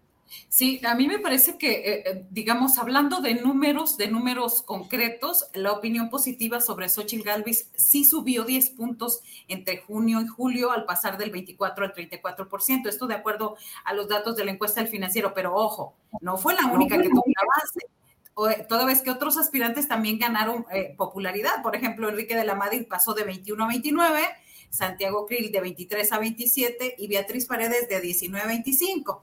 Sin embargo, cuando se les preguntó eh, a quién prefieren para la candidatura presidencial de la alianza PRIAN-RD, no hay ninguna figura que despunte al momento ni eh, Santiago Krill y Xochitl Galvez empatan con 13% de las menciones, mientras que Enrique de la Madrid capta 12%. Es decir, digamos, ese podría ser el dato duro en el sentido de que no ha aumentado. Fíjate que personalmente eh, lo que sí ha aumentado Xochitl, y debo reconocerlo, es en los bots.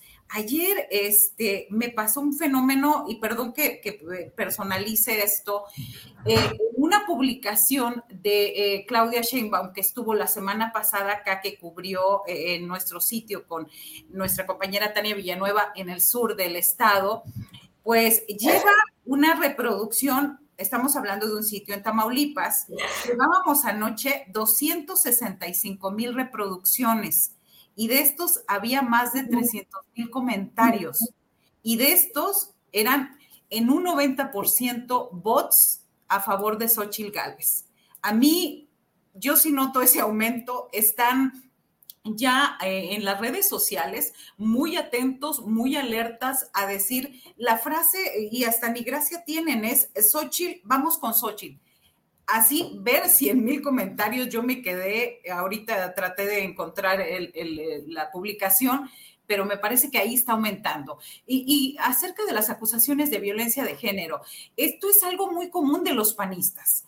Agreden y luego se dicen víctimas. Y lo hemos visto en escenas muy recientes. Lo vimos en este, en este lunes acá en Tamaulipas, donde la diputada, una diputada local del PAN que llegó por Morena, eh, Leticia Sánchez Guillermo, va y golpea al periodista, que lo reconocemos más como periodista, el compañero José Inés Figueroa, este, porque apenas tiene unos días en la Dirección de Comunicación Social, su primer cargo en el área pública, lo reconocemos más como reportero, va y lo golpea y luego quiere hacer una denuncia de violencia política de género. Me parece que los panistas son así.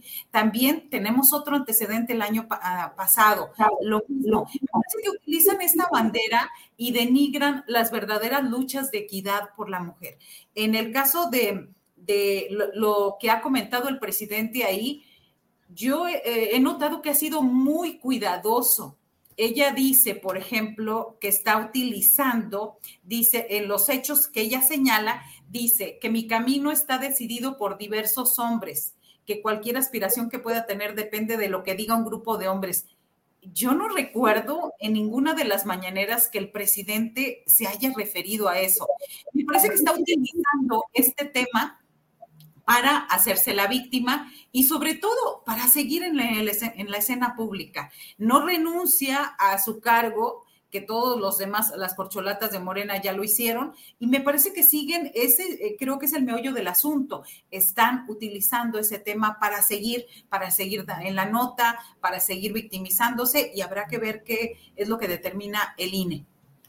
Bien, gracias, eh, gracias Marta Olivia. Arturo, Em, dentro de algunos de los temas que están muy movidos en estos momentos está, desde luego, este, pues este reto que ha lanzado virtualmente el presidente de la República a Mexicanos contra la Corrupción, a Amparo Casar, que es su directiva actual, y a quien pues funge como el eje y el, la esencia de esa, de esa organización, que es Claudio X González, para que investiguen los negocios que Xochitl Gálvez habría tenido siendo funcionaria pública con Fox y luego en la Miguel Hidalgo, contratos para sus propias empresas. Hay quienes dicen, Arturo Cano, que es el inicio de una persecución política contra un opositor, revisándole las cuentas. ¿Cómo ves el tema, Arturo?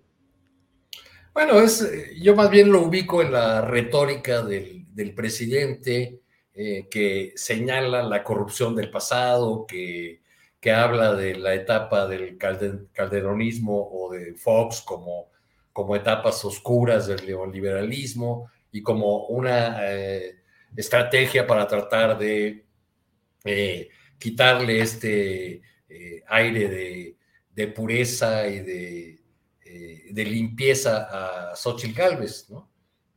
Creo que más bien es una, una jugada política, ¿no? Este, habrá que señalar ahí también que, organismos como Mexicanos contra la Corrupción, pues sí, han, solido ser eh, selectivos, digamos, en los casos que, deciden eh, investigar. Este, es decir, hay más interés en buscar casos que afecten políticamente a determinado grupo o determinada corriente. Este, eh, creo que que, que, en, los siguientes, eh, en las siguientes semanas o meses veremos cómo eh, Xochitl Gálvez va adquiriendo su verdadera dimensión. Porque hay, hay toda esta idea que crearon de manera este, rapidísima sobre ya la imbatible Xochitl Gálvez, la que le da miedo, la que le da terror a la 4T. Ese, ese hecho en sí mismo de cómo la construyeron en redes sociales, en las corrientes de opinión, pues no, no calculó que daña el proceso mismo de la oposición para seleccionar su candidato. Es decir, no nos están presumiendo que ellos iban a tener un, eh, eh, un proceso democrático a diferencia de Morena, donde solamente es el dedo del, presidente. Entonces, ¿cuál proceso democrático si ya la mayor parte de las voces de la oposición dan por hecho que Xochitl Gálvez es la, la candidata? Sí, bien, Arturo. Digo, ¿para qué quieren debates? ¿Para qué quieren este, todo este proceso que dijeron que, iban a lanzar, ¿no? Ayer esa encuesta del financiero, Marta Olivia, por cierto, creo que eh, la, este, la categoría que obtiene mayores este, votos es ninguno, ¿no? Sí, es el gran ganador. Si logran encontrar a esa persona, ese ninguno, ese podría ser el candidato. Y gana, órale. Muy, muy bien. Por default. Juan Becerra Costa, eh, y mientras tanto, la manzana de la discordia o el, el, platillo buscado ahora afanosamente por los opositores es Movimiento Ciudadano con Dante Delgado, que se da a desear y que maneja y que se escabulle y que ahora ha planteado la posibilidad de que haya candidaturas como las de Samuel García, el gobernador de Nuevo León, Luis Donaldo Colosio Riojas, presidente municipal de Monterrey, algunos personajes más, y él mismo dice, pues yo podría ser también. ¿Cómo ves el tema de Movimiento Ciudadano y ese carácter elusivo y el bocadillo que el Frente Amplio por México desea engullir? Juan. Pues no sé ustedes qué opinen, pero de llamar la atención cómo en los últimos días Movimiento Ciudadano se metió después de de plano no estarlo en la agenda. Ahora, el por qué se metió, bueno, ya deja mucho que desear, vaya relajo que traen ahí dentro, ¿no? Me parece que todo empezó cuando Clemente Castañeda dijo que si Xochitl era la candidata, pues entonces deberían allí en MC ir con el bloque.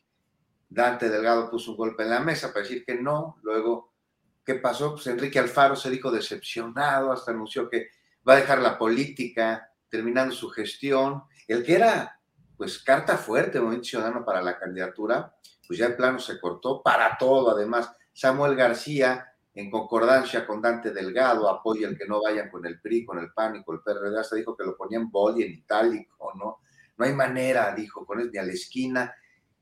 Y de llamar la atención que parece que Dante, pues ahí deja la posibilidad abierta de que tanto Samuel como Colosio Jr., pues no estarían necesariamente descartados, este, pero híjoles, me parece que ellos tienen más la mirada puesta en todo, menos en 2024, lo han dicho, lo han repetido, lo han reiterado, y es que saben que no hay manera, que lo tienen perdida para el 2024.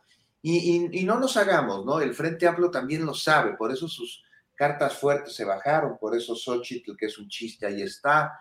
Eh, popular, sí, es popular sin duda alguna, y tiene eco, sí, pero no por eso deja de ser un chiste.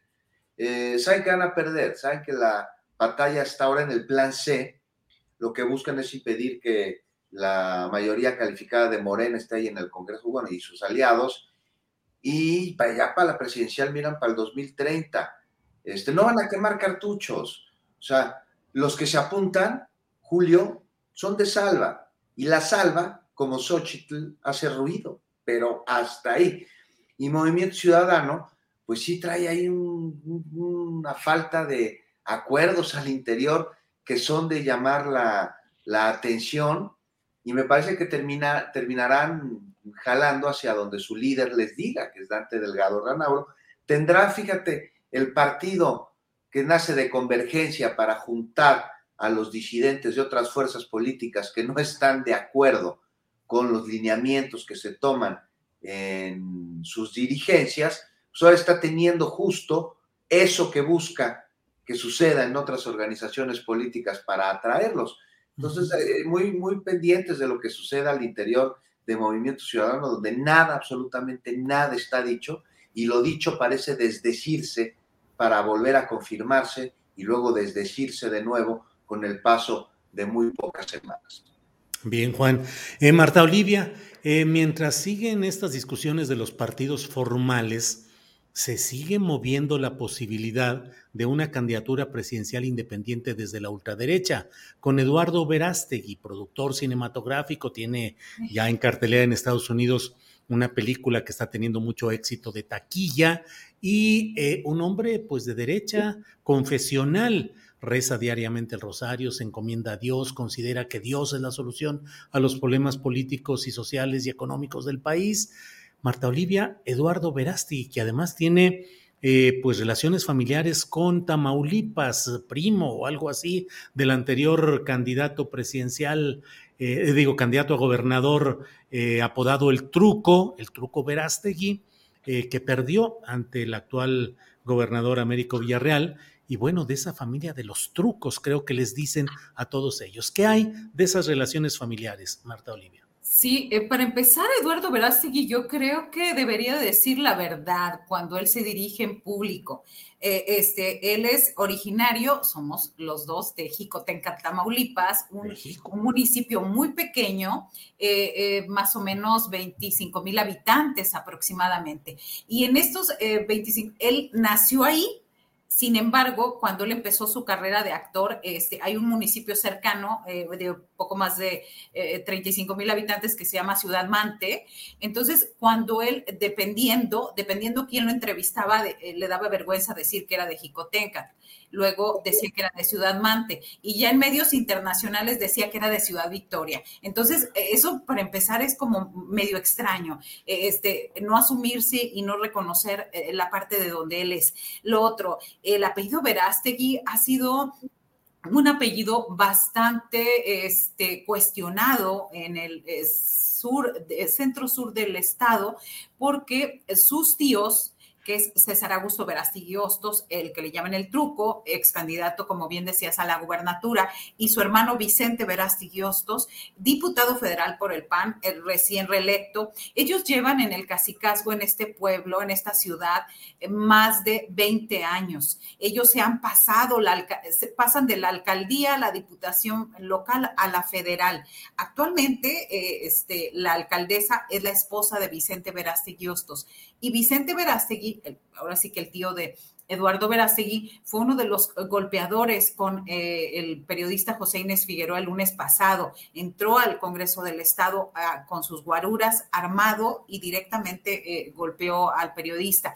Entonces, pero además de eso, sus eh, nexos con el crimen organizado son bastante claros en la zona cañera y en este lugar estaba el ingenio de Jicotenca. Hace dos años, en, en el 20, en 2020, hace ya tres años, cerró sus operaciones. Recordemos, por ahí vieron a lo mejor ustedes un video donde él va y reta al gerente a golpes porque no quería moler una caña que estaba echada a perder. Entonces, él obliga, pero no solo lo obliga, le pide a su gente eh, que anda con ellos, a sus guaruras, que lo graben, que lo graben de cómo va a golpear al gerente. El gerente no accede, el gerente se va y bueno, ellos, digamos que ellos fueron los responsables de difundir este video donde le está diciendo con palabras altisonantes y demás. Los empresarios decidieron irse por esta situación, pero también por esta presencia del crimen organizado que ellos están haciendo. Entonces, cerrando un poquito lo de Eduardo Verástegui, pues debería de empezar a rezar por su pueblo, debería de rezar por este por eh, Tamaulipas, pero sobre todo rezar para que se vaya la corrupción. Estos personajes se han hecho de tierras en la reserva de la biosfera del cielo, se han apropiado del municipio, de tierras de municipios aledaños de, en González, Tamaulipas también, González en Aldama, Gómez Farías en Yera, han desviado los cauces de los ríos para, para, pues, para llevar eh, agua a sus ranchos. Es decir, tienen un cúmulo además de la compra masiva de votos el año pasado, no les alcanzó, no le alcanzó al truco ganar la gubernatura en el estado. Entonces yo creo que pues más que pensar en andarle dando la candidatura de su organización, Eduardo Verástegui pues debería regresar al pueblo y por lo pronto decirles a sus, rezar para que los trucos en Tamaulipas y en esta zona pues ya dejen de hacer desmanes muy de la mano del crimen organizado, Julio. Bien, Marta Olivia, gracias. Arturo Cano, eh, tocamos el tema con Juan Becerra Costa relacionado con Dante Delgado, el movimiento ciudadano, el caracoleo, las eh, fintas que está haciendo diversas. Un hombre con una pues, larga experiencia en la política del sistema y acostumbrado pues a utilizar movimiento ciudadano, antes Convergencia Democrática, para poder eh, pues asociarse con quienes le vayan dando más crecimiento. Hay quienes creen, Arturo, que la postura de Dante y del MC le puede dar muy buenos frutos y que puede convertirse en una fuerza emergente eh, de tercer lugar en los escenarios nacionales. Otros piensan que no, que se puede quedar al margen y que le podría fallar la apuesta. ¿Qué opinas, Arturo Cano, sobre Dante, MC y sus apuestas? Pues existen los dos eh, escenarios posibles, ¿no? Hay eh, en algunos momentos políticos hemos visto que esta eh, apuesta a la tercera vía, cuando los dos bloques enfrentados están muy polarizados y, logran sumar a la mayoría de la población, las apuestas de tercera vía quedan desdibujadas y, suelen tener un papel apenas testimonial. Este, la, apuesta de, Dante Delgado es con esta insistencia que han tenido los dirigentes de MC, decir que con el PRI en la esquina, ha sido en, pues, en desplazar al PRI como tercera fuerza del, eh, política del, país, este, confiar en que el PRI camina eh, hacia la extinción. Este, y bueno, pues Dante Delgado es un, político con un colmillo muy largo y, retorcido. A mí me, me, causa mucha gracia ver este coro griego en contra de Dante Delgado, de las oposiciones, de medios este, o de, miembros de la, de la opinocracia que, que, acusan a Dante Delgado de traidor, que le hacen llamados a sumarse por el bien de México, este, algún conductor de esos que tuvieron fama hace muchos años escribió una cosa muy graciosa diciéndole, eh, diciendo que Dante Delgado odia al PRI porque el PRI lo metió a la cárcel y enseguida le hace una arenga, hace una arenga, le dice, este, Dante, el PRI es una mierda, pero no es la misma mierda que te metió a la, cárcel. eso. Este, y luego, lo que hay, eh, sobre todo en esas acusaciones contra Dante, es que pues, le está haciendo el juego a Morena y que actúa no como un dirigente político, sino como el dueño de un negocio. Bueno, caray, ¿qué son Alito y Marco Cortés? no son los dueños de, las franquicias del PRI y el PAN. O sea, ¿quiénes van a poner a los candidatos? Este, ¿Quiénes van a palomear las listas de los candidatos? En, eh, tanto en el PRI como en, con el PAN, claro, con, con, la bendición de los, de los financiadores, con la bendición de los señores del dinero que representa eh, solamente desde, desde el punto de vista nada más es la cara pública Claudio X González pero de estos pecados que acusan a Dante Delgado, pues también eh, están igualitos en los otros partidos. Este, le han reprochado y una, una, y otra vez que se sume, eh, al mismo tiempo que lo desprecian, que dicen que no representa nada, este, pero siempre están clamando que, que, este, que se sume a la alianza, la alianza opositora y pues ya soltó ahí su, su abanico de posibles aspirantes, que incluye a una persona que ya fue candidata a la presidencia, a Patricia Mercado.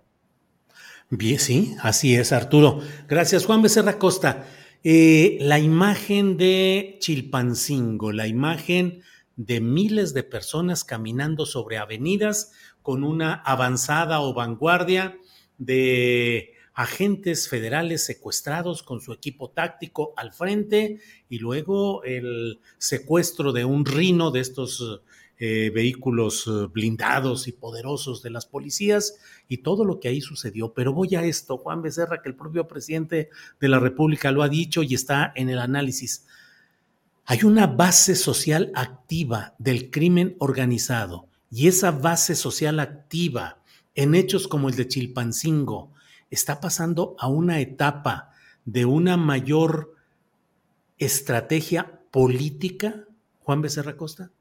Claro que sí, Julio. Mira, nada más te voy a dar el nombre, ahora que mencionas este tema, lo anoté por aquí, de un exdiputado del el PRD en el Congreso de el Estado de Ortega. ¿Eh? Ortega, ¿no? Exactamente. Desde 2018 se le relaciona con el crimen organizado.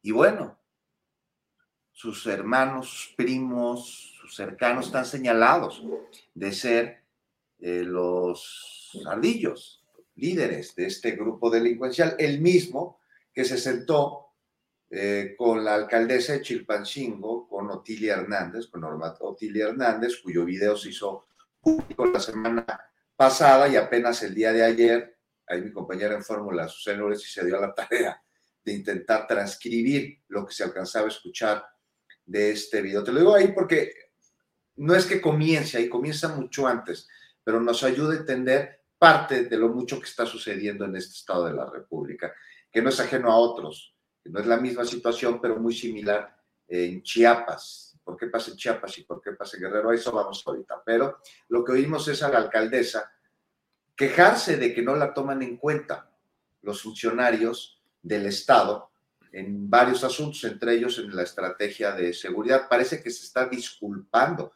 con el presunto líder de una banda delincuencial por algo, por no poder atender sus solicitudes, por no haber respondido a algo. Pues, sabemos, se tiene que investigar, pero eso parece una clara negociación posteriori al favor por parte del crimen organizado hacia quien fuera candidata eh, de compra de votos. ¿no? Es, es, muy clásico, es muy típico. Todo parece indicar que va por ahí y aún, pues no pago por ese servicio que les dio el crimen organizado. No olvidemos quién es Norma Hernández.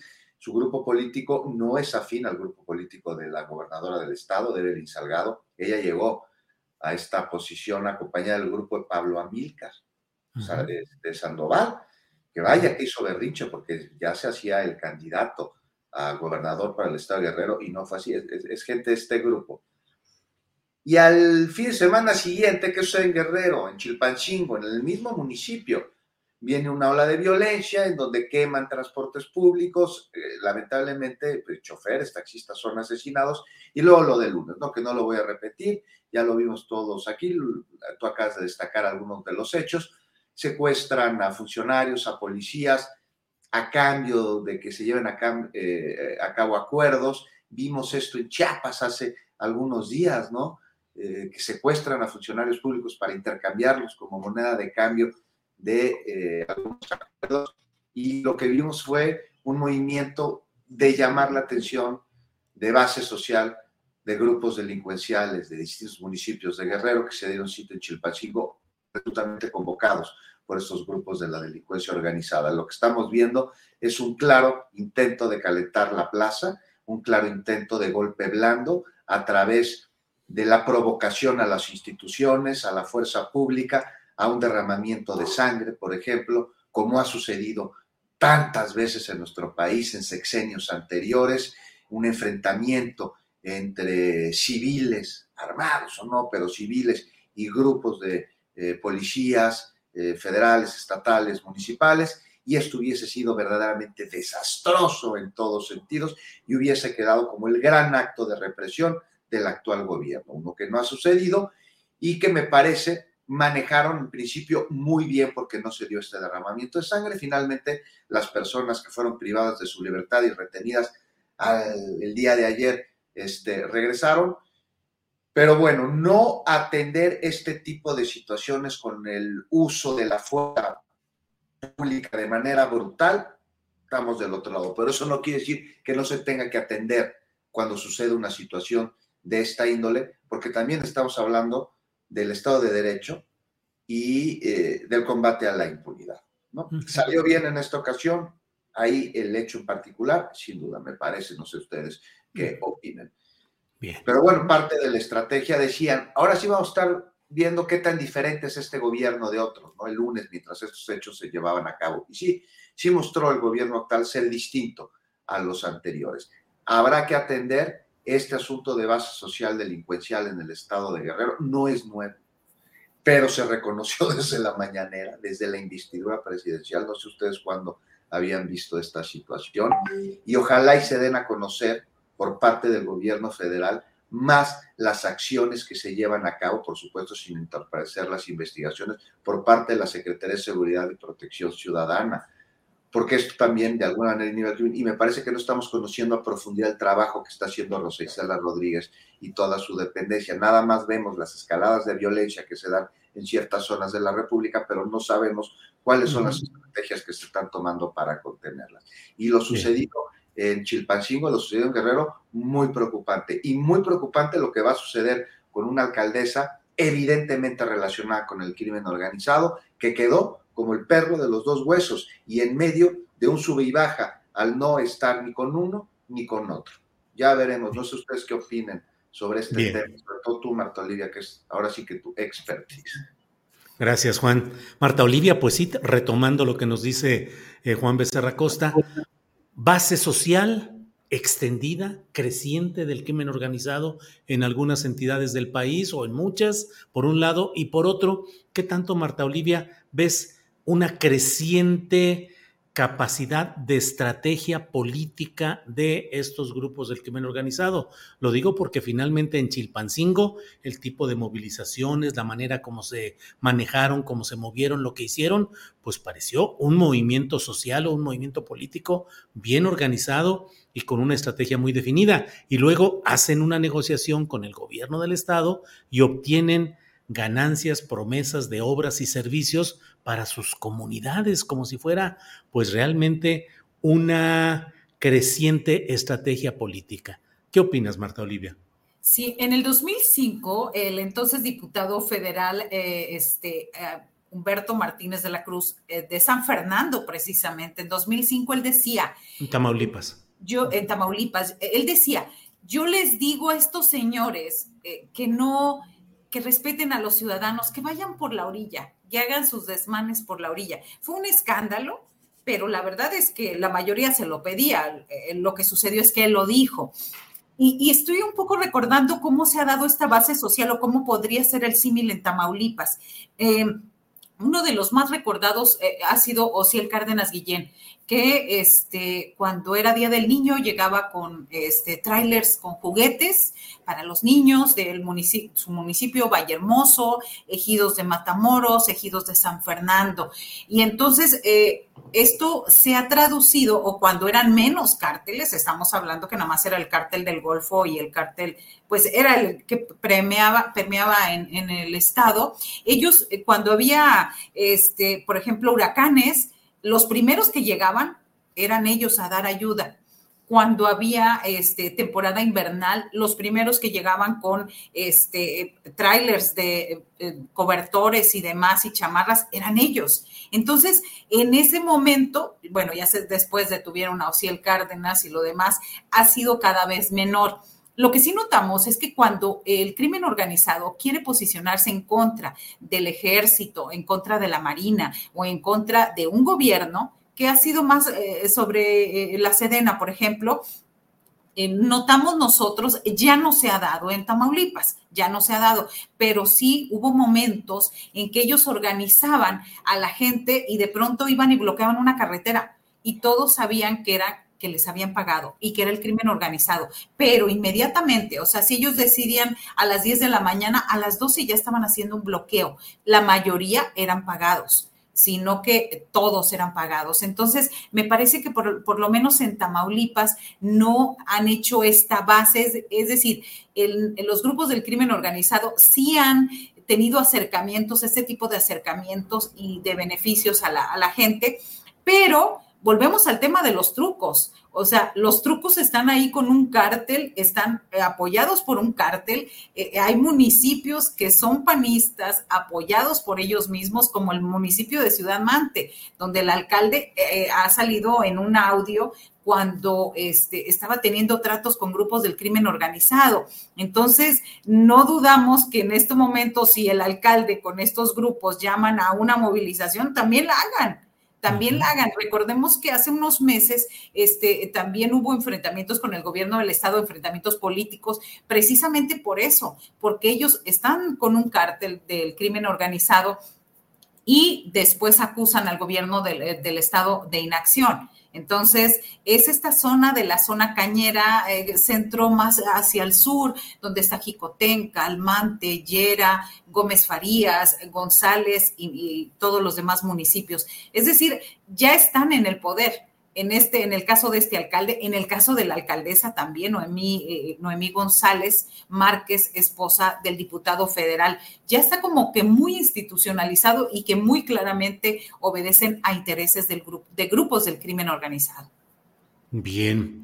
Julio, bien. rápido, rápido puedo señalar algo aquí. O sea, Adelante, es, por favor. Es Bernardo Ortega Jiménez, otro de los Sí. hijos de Cardilla, el que tú decías que fue diputado del PRD, presidente municipal de Quechultenango, no tiene, o sea, no se ha comprobado que esté relacionado en las actividades criminales de sus hermanos. Pues, Toda la familia está metida con los ardillos y aquí lo- lo fuerte de señalar es esta base social del crimen organizado. aparentemente coludida con una fuerza política que en este caso sería el PRD, desestabilizando una zona. Estamos hablando aquí ya de una colusión bien riesgosa, Julio. Nada más, nada más señalar eso. Bien, gracias Juan Becerra Costa. Arturo Cano, estamos ya en la parte final de este programa, son las 2 de la tarde con 52 minutos. Tenemos tiempo para algún tema, no solo postrecito, sino el tema que quieras desarrollar en esta parte final, Arturo Cano. Chuc, chuc, tu micrófono, Arturo, tu micrófono. Ya.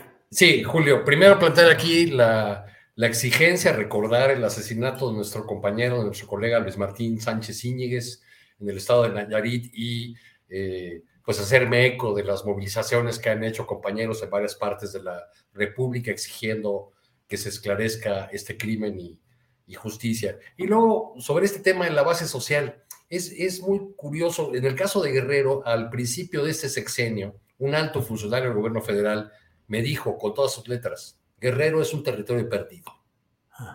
Yo creo que nos quedamos cortos si lo eh, achacamos esta movilización ocurrida en Chipalcingo a una sola fuerza política o a unos eh, cuantos politiquillos del, del, Congreso que se han descompuesto. La descomposición en el estado de Guerrero viene de lejos, ha penetrado a las estructuras de poder eh, y ha rebasado a, partidos, siglas, colores. El tema de la base social del narco ya nos daba una buena ilustración eh, Olivia, yo eh, recuerdo otro asunto. En 2014, cuando las autodefensas de, Michoacán este, muchas veces llegaron a la ciudad de Apatzingán, pero llegaban, se paseaban las autodefensas con sus este, uniformes, sus camisetas, a veces sus pasamontañas todavía, este, pero eh, por aquellos días, en un acto de sinceridad, uno de los jefes de las autodefensas uno de los pocos que sigue vivo porque se fue a vivir a Estados Unidos. Uh Beltrán, alias Papá Pitufo, me dijo, a Patzingán nunca la vamos a poder tomar, porque aquí el 60% de la población tiene algo que ver con los templarios. Sea porque tienen, son templarios, o porque tienen negocios con ellos, o porque les tienen miedo, o porque hacen alguna transacción, o porque les deben un favor, o porque le consiguieron la plaza en el ayuntamiento a la a la hija, en fin. Esa es una base social de, un grupo criminal y creo que uno de los mejores ejemplos que, hay, que tenemos en el país es el de este cártel de los templarios. Lo han tratado de replicar los pequeños cartelitos que ahora eh, tienen aterrorizado a Michoacán, como este de los Viagras que vienen de los templarios, este, los asesinos de Hipólito Mora, recientemente. Recuerdo que hace un par de años o año y medio más o menos así, una agencia internacional de noticias publicó un reportaje muy heroico de mujeres con bebés en brazos, incluso cargando cuernos de chivo y R15, embarricadas en los alrededores de, de Buenavista y otros municipios de la Tierra Caliente Michoacán. Cuando yo pregunté a mis fuentes de allá de Tierra Caliente si realmente había surgido otra autodefensa, si eran las mujeres porque, que estaban preparándose para las incursiones del cártel de Jalisco, mis fuentes en Michoacán me dijeron, no hombre, son las esposas de los Viagras. Y estos reporteros internacionales que no conocen nada, que no saben, que se creen el cuento. Bueno, esa es la base social del crimen en, pongo nada más ejemplos, pero pues existe en muchos lugares del, del país. Bien, Arturo, gracias. Juan Becerra Costa, tema que quieras poner sobre la mesa ya en esta parte final, por favor, Juan. Pues nada más no echar en saco roto eh, el asunto que mencionabas hace un rato sobre Verástegui y sobre las escaladas que intenta hacer la ultraderecha en Latinoamérica eh, a través de la batuta principalmente de Vox. Y justo esa Vox a quien hay que poner el renglón en el dedo debido a cómo en tan pocos años ha escalado y ganado posiciones en España. Es increíble ver cómo esta ultraderecha, eh, que al principio se veía casi, casi como un chiste, se ha convertido en una verdadera fuerza política ya, y vienen a nuestro continente, vienen a América Latina y Nada más recordar que nos reímos de ellos, nos burlamos, que si mochos, que si nadie les va a hacer caso, son unos retrógradas, eh, la agenda social, pues nada más no, eh, atentan contra los derechos humanos y de lo mismo nos reíamos, no sé si se acuerdan, con Donald Trump, que veíamos como un chiste, y es un chiste que se terminó convirtiendo en una realidad. Y comparado con estos cuates, Trump está hasta mesurado. No olvidando. Trump es un aliado de Verástegui. ¿Es un qué? El orador principal del encuentro de CIPAC. Exactamente. Que organizó Verástegui fue Trump. Exactamente. Una, un video, ¿no? Un mensaje videograbado al final, así es. Pero directo, es un amigo, Ahí sí, sí. Entonces, tener en cuenta que el ascenso de la ultraderecha en Latinoamérica, pues es algo que no debemos descartar, ver lo que ha sucedido en otros países como en Brasil, como incluso en Argentina, como incluso ha sucedido en Chile, eh, periodos que hay predominancia por parte de la izquierda en el gobierno, pues inmediatamente después son elegidos políticos de derecha. En Brasil, pues esto es lo que llevó al poder a Jair Bolsonaro, un político muy cercano justo a este grupo de personas. Entonces, preguntarnos aquí qué explica ese resultado, por ejemplo, en el caso brasileño, pero también en otros países, en donde después de tener gobiernos de izquierda, la ciudadanía que ni se identifica con un sector ni con otro, ni no se dicen de izquierda y de derecha, termina votando por eh, lo antagónico al gobierno en turno y es cuando caen estos gobiernos de ultraderecha y empiezan a ganar posiciones de manera local, algunos municipios, algunos estados, algunos congresos y terminan convirtiéndose pues, en gobiernos de nuevo, aunque representan ideologías que se quedaron en la Edad Media o pensamos que se habrían quedado en la Edad Media, pero lamentablemente siguen vigentes y con ello un discurso de odio que es verdaderamente peligroso. Bien, Juan, gracias. Marta Olivia, para cerrar el programa, el tema que quieras poner sobre la mesa, por favor, Marta Olivia. Sí, este, hay una, hay una frase de Noam Chomsky que dice, si es malo cuando lo hacen, está, sigue mal cuando lo hacemos. Y bueno, yo quiero hablar del tema de Ernesto Ledesma hoy en la mañanera. Me parece que es muy prudente, es muy necesario defender estas posiciones críticas, críticas que yo he encontrado desde hace muchos años, Julio, en ti, en tu segmento, en tus programas aquí en Astillero. Este, y que también en Rompeviento TV, Ernesto Ledesma, lo reconocemos y lo vemos cuando anda por Tamaulipas y por todas partes, eh, es un reportero de a pie, es un reportero de investigación y me parece que eh, podría no estarle informando como debieran al presidente de muchos temas en los que nosotros nos damos cuenta realmente de cómo está la situación. Y que nuestras intervenciones en las mañaneras, o me voy a referir en mi caso, y me parece que eh, lo replica muy bien Ernesto, es ir a darle a conocer al presidente de lo que está sucediendo a ras de suelo. Eh, me parece que ahí debería de haber una, una apertura a, su, a sus opiniones, pero sobre todo sus trabajos de investigación. Me parece que no nos pueden tratar eh, iguales a todos o hablar de campañas o hablar de otras situaciones cuando ejercemos el periodismo y cuando muchas veces, y lo veo en las comunidades, en los ejidos, en las colonias, donde vamos a reportear, donde la gente eh, piensa y quiere que uno externe sus temas en la mañanera, porque ellos sienten que al momento de escucharlo el presidente Andrés Manuel López Obrador, en ese momento se va a resolver o se va a mover algo. Y ya lo hemos tenido nosotros de prueba acá cuando hemos asistido a la mañanera. Entonces, mi solidaridad, mi apoyo para Ernesto Ledesma, director de Rompeviento TV, y pues que, que sigamos haciendo más periodismo así, eh, siendo muy, muy, con mucho contenido, con mucha información, mucha investigación y pues que haya consecuencias de la otra parte.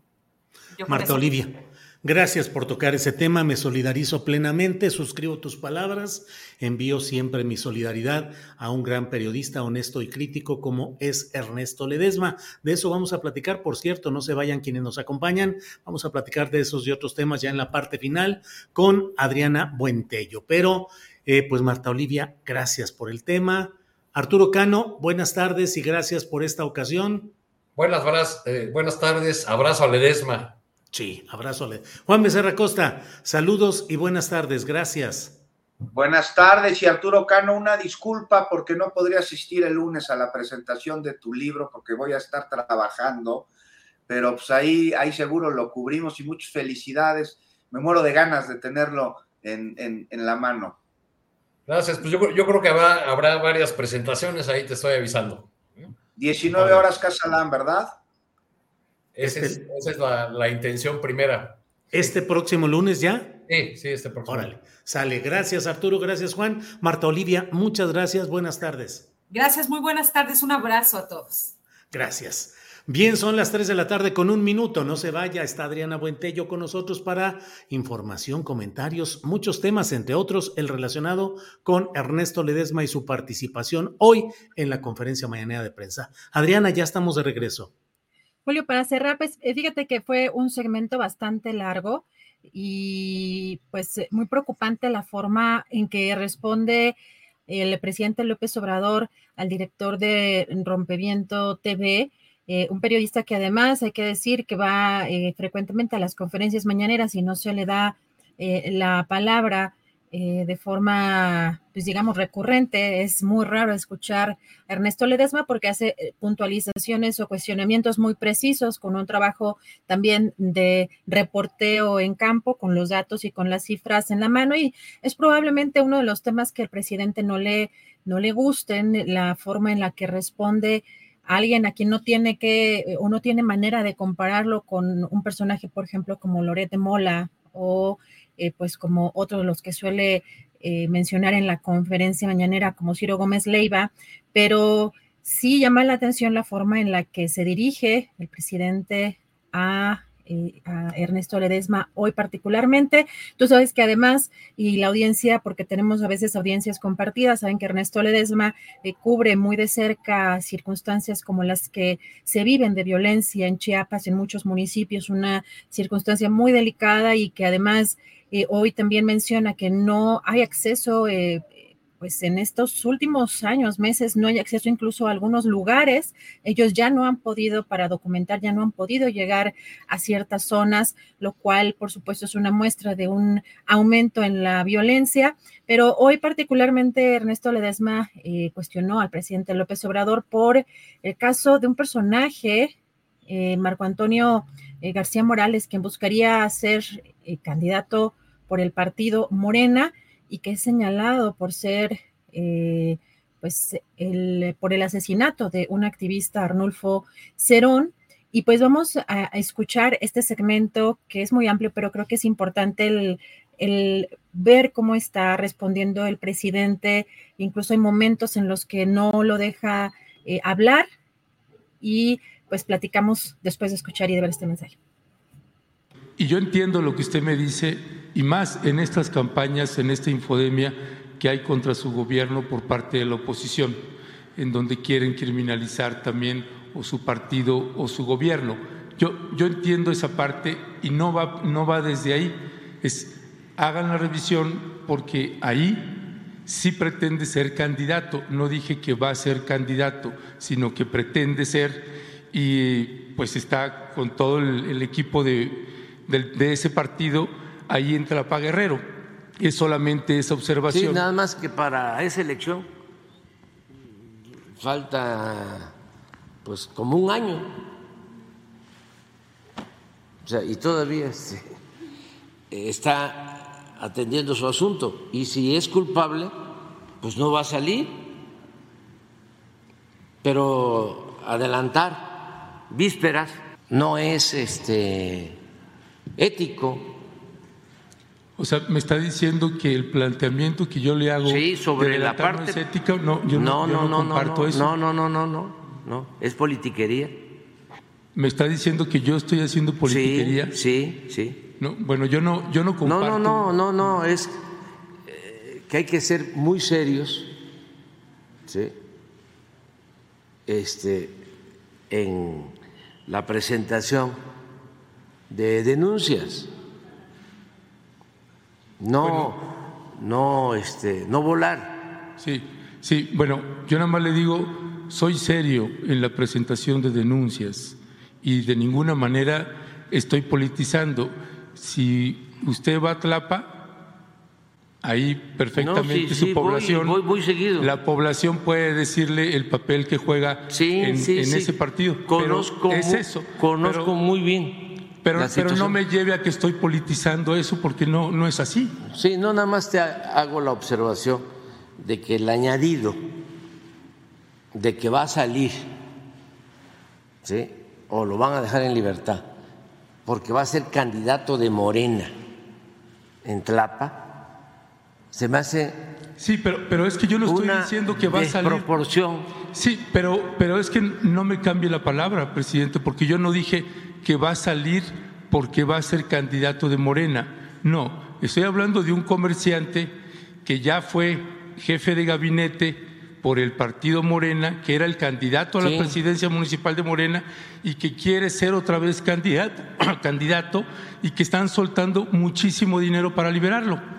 Es eso, que se haga una revisión del caso, pero de ahí a que yo haga politiquería, pues no, no me parece, no me parece correcto que me esté eh, diciendo tú tienes todo el derecho de este, manifestarte y la libertad de exponer las cosas, y yo también, de acotar y de dar a conocer mi punto de vista.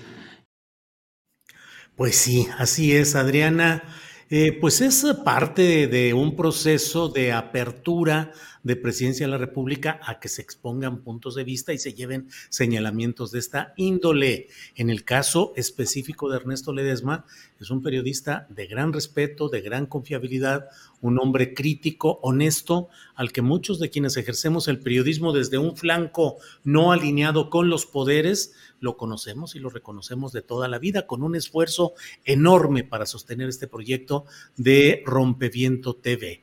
Y a mí me parece que, pues, la manera como el presidente de la República mm, defiende un punto de vista respecto a un tema eh, partidista. Finalmente, yo pienso, el presidente de la República puede haber dicho, pues mire, es un asunto de Morena, ya lo verán las autoridades en su momento, las autoridades partidistas, y adelante. Pero, pues sí, el propio Ledesma luego le dijo al presidente, es que usted cuando las cosas eh, no le parecen o son críticas, pues eh, establece este tipo de diálogos.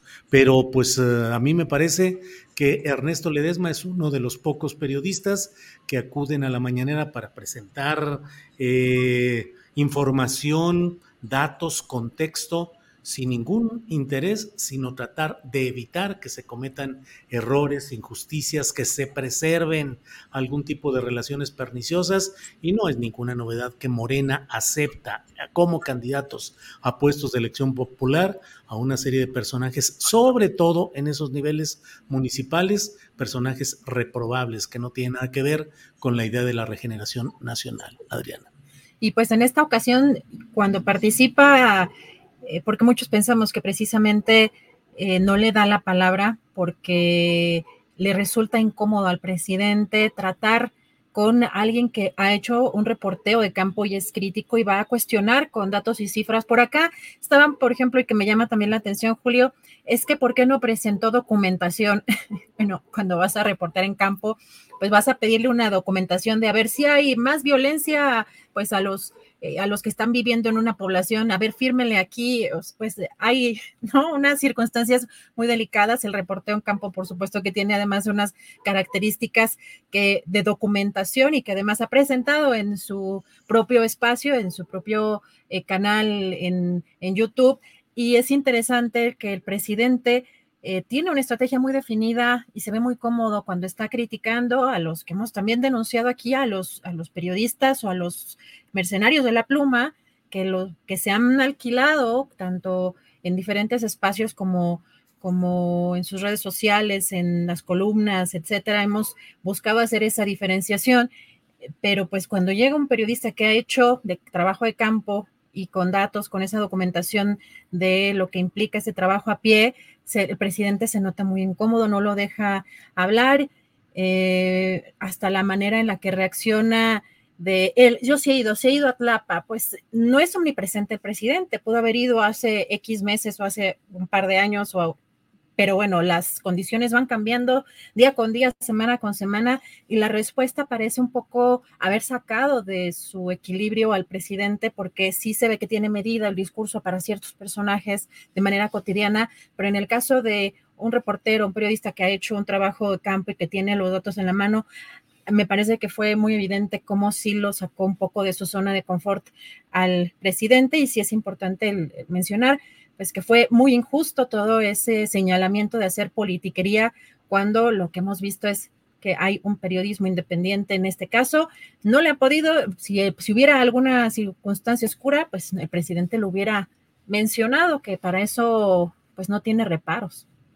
Así es, así es. Y bueno, pues desde aquí eh, el envío de un abrazo, una solidaridad a Ernesto Ledesma, que es un periodista crítico, honesto y con una postura clara frente a los problemas sociales y con una visión que no es necesariamente la visión desde Palacio Nacional. Lo hemos hablado aquí muchas veces, Adriana. Hay muchas izquierdas y hay una izquierda social, una izquierda crítica del poder, que aun cuando mantiene esa visión de compromiso con la izquierda y los movimientos sociales, por eso mismo recurre y concurre a decir, a señalar y a advertir los errores que se cometen en un proceso político que no puede ser perfecto y que está lleno de muchos claroscuros, como es este proceso de la 4T. Así es que, pues a seguir haciendo periodismo. Adriana. Así es, Julio. Y nada más, finalmente cerrar con, eh, pues hoy el eh, el ex canciller Marcelo Ebrard volvió a presentar ahora en Aguascalientes este, ¿te acuerdas? Este plan Ángel que ha sido tan controvertido en temas de seguridad por la utilización o el uso de la tecnología y en una especie de respuesta que puede considerarse una confrontación con el ex canciller, la doctora Claudia Sheinbaum, pues respondió ante reporteros que no todo es tecnología. Así que, pues bueno, ahí dando también algo de información las, eh, las llamadas corcholatas. Oye, Adriana, hoy vi una, eh, una caricatura del maestro y yo lo retuiteé y puse maestrazo, como siempre, Helio Flores, porque dice dos angelitos y un camino. Y arriba se ve a Ebrard y un angelito que se le acerca a un oído, se le acerca a la oreja, este, y es el angelito del Plan Ángel con su gorra de policía y casco eh, antimotines y todo eso, dándole consejos a Ebrar. Y luego abajo en esa caricatura está Xochitl y está el otro angelito, Ángel Gurría, el ángel de la dependencia económica, que también va ahí con sus datos y todos sus planes. Ahí son dos angelitos y un camino, Adriana. Hoy me, dio, me llamó mucho la atención que el presidente recordó el mismo episodio que aquí, aquí habías eh, mencionado sobre la jubilación de este personaje a los 43 años, pero también recordó otro pasaje de Felipe Calderón cuando llegaban obras y que inmediatamente se autorizó un crédito. sí, digo, digo, bueno, pues así hay de todo. Adriana, ¿tenemos algo más o ya vamos bajando la cortina en el changarro?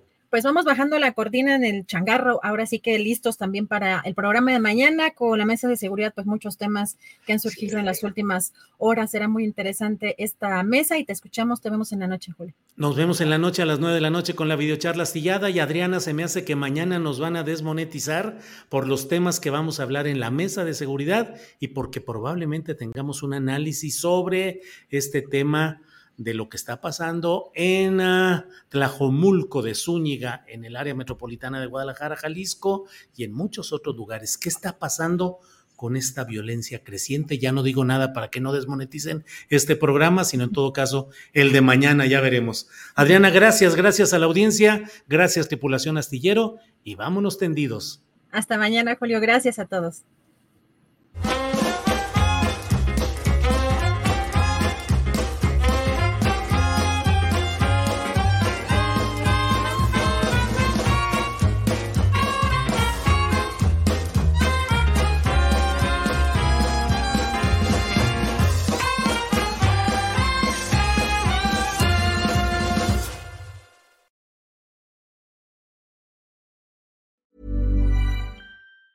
¿Te preocupas por tu familia? Entonces, ¿por qué darles solo huevos ordinarios cuando pueden disfrutar de lo mejor? Eggland's Best, los únicos huevos con ese delicioso sabor fresco de granja, además de la mejor nutrición, como 6 veces más vitamina D, 10 veces más vitamina E y 25% menos de grasa saturada que los huevos regulares, además de muchos otros nutrientes importantes. Así que, dales los mejores huevos. Eggland's Best, mejor sabor, mejor nutrición, mejores huevos. Hola, buenos días, mi pana. Buenos días, bienvenido a Sherwin Williams. ¡Ey! ¿Qué onda, compadre? ¿Qué onda? Ya tengo lista la pintura que ordenaste en el ProPlus app. Con más de 6.000 representantes en nuestras tiendas listos para atenderte en tu idioma y beneficios para contratistas que encontrarás en aliadopro.com. En Sherwin Williams somos el aliado del PRO.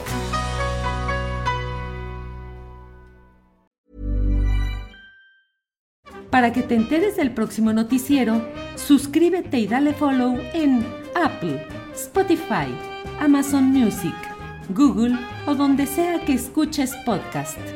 Te invitamos a visitar nuestra página julioastillero.com.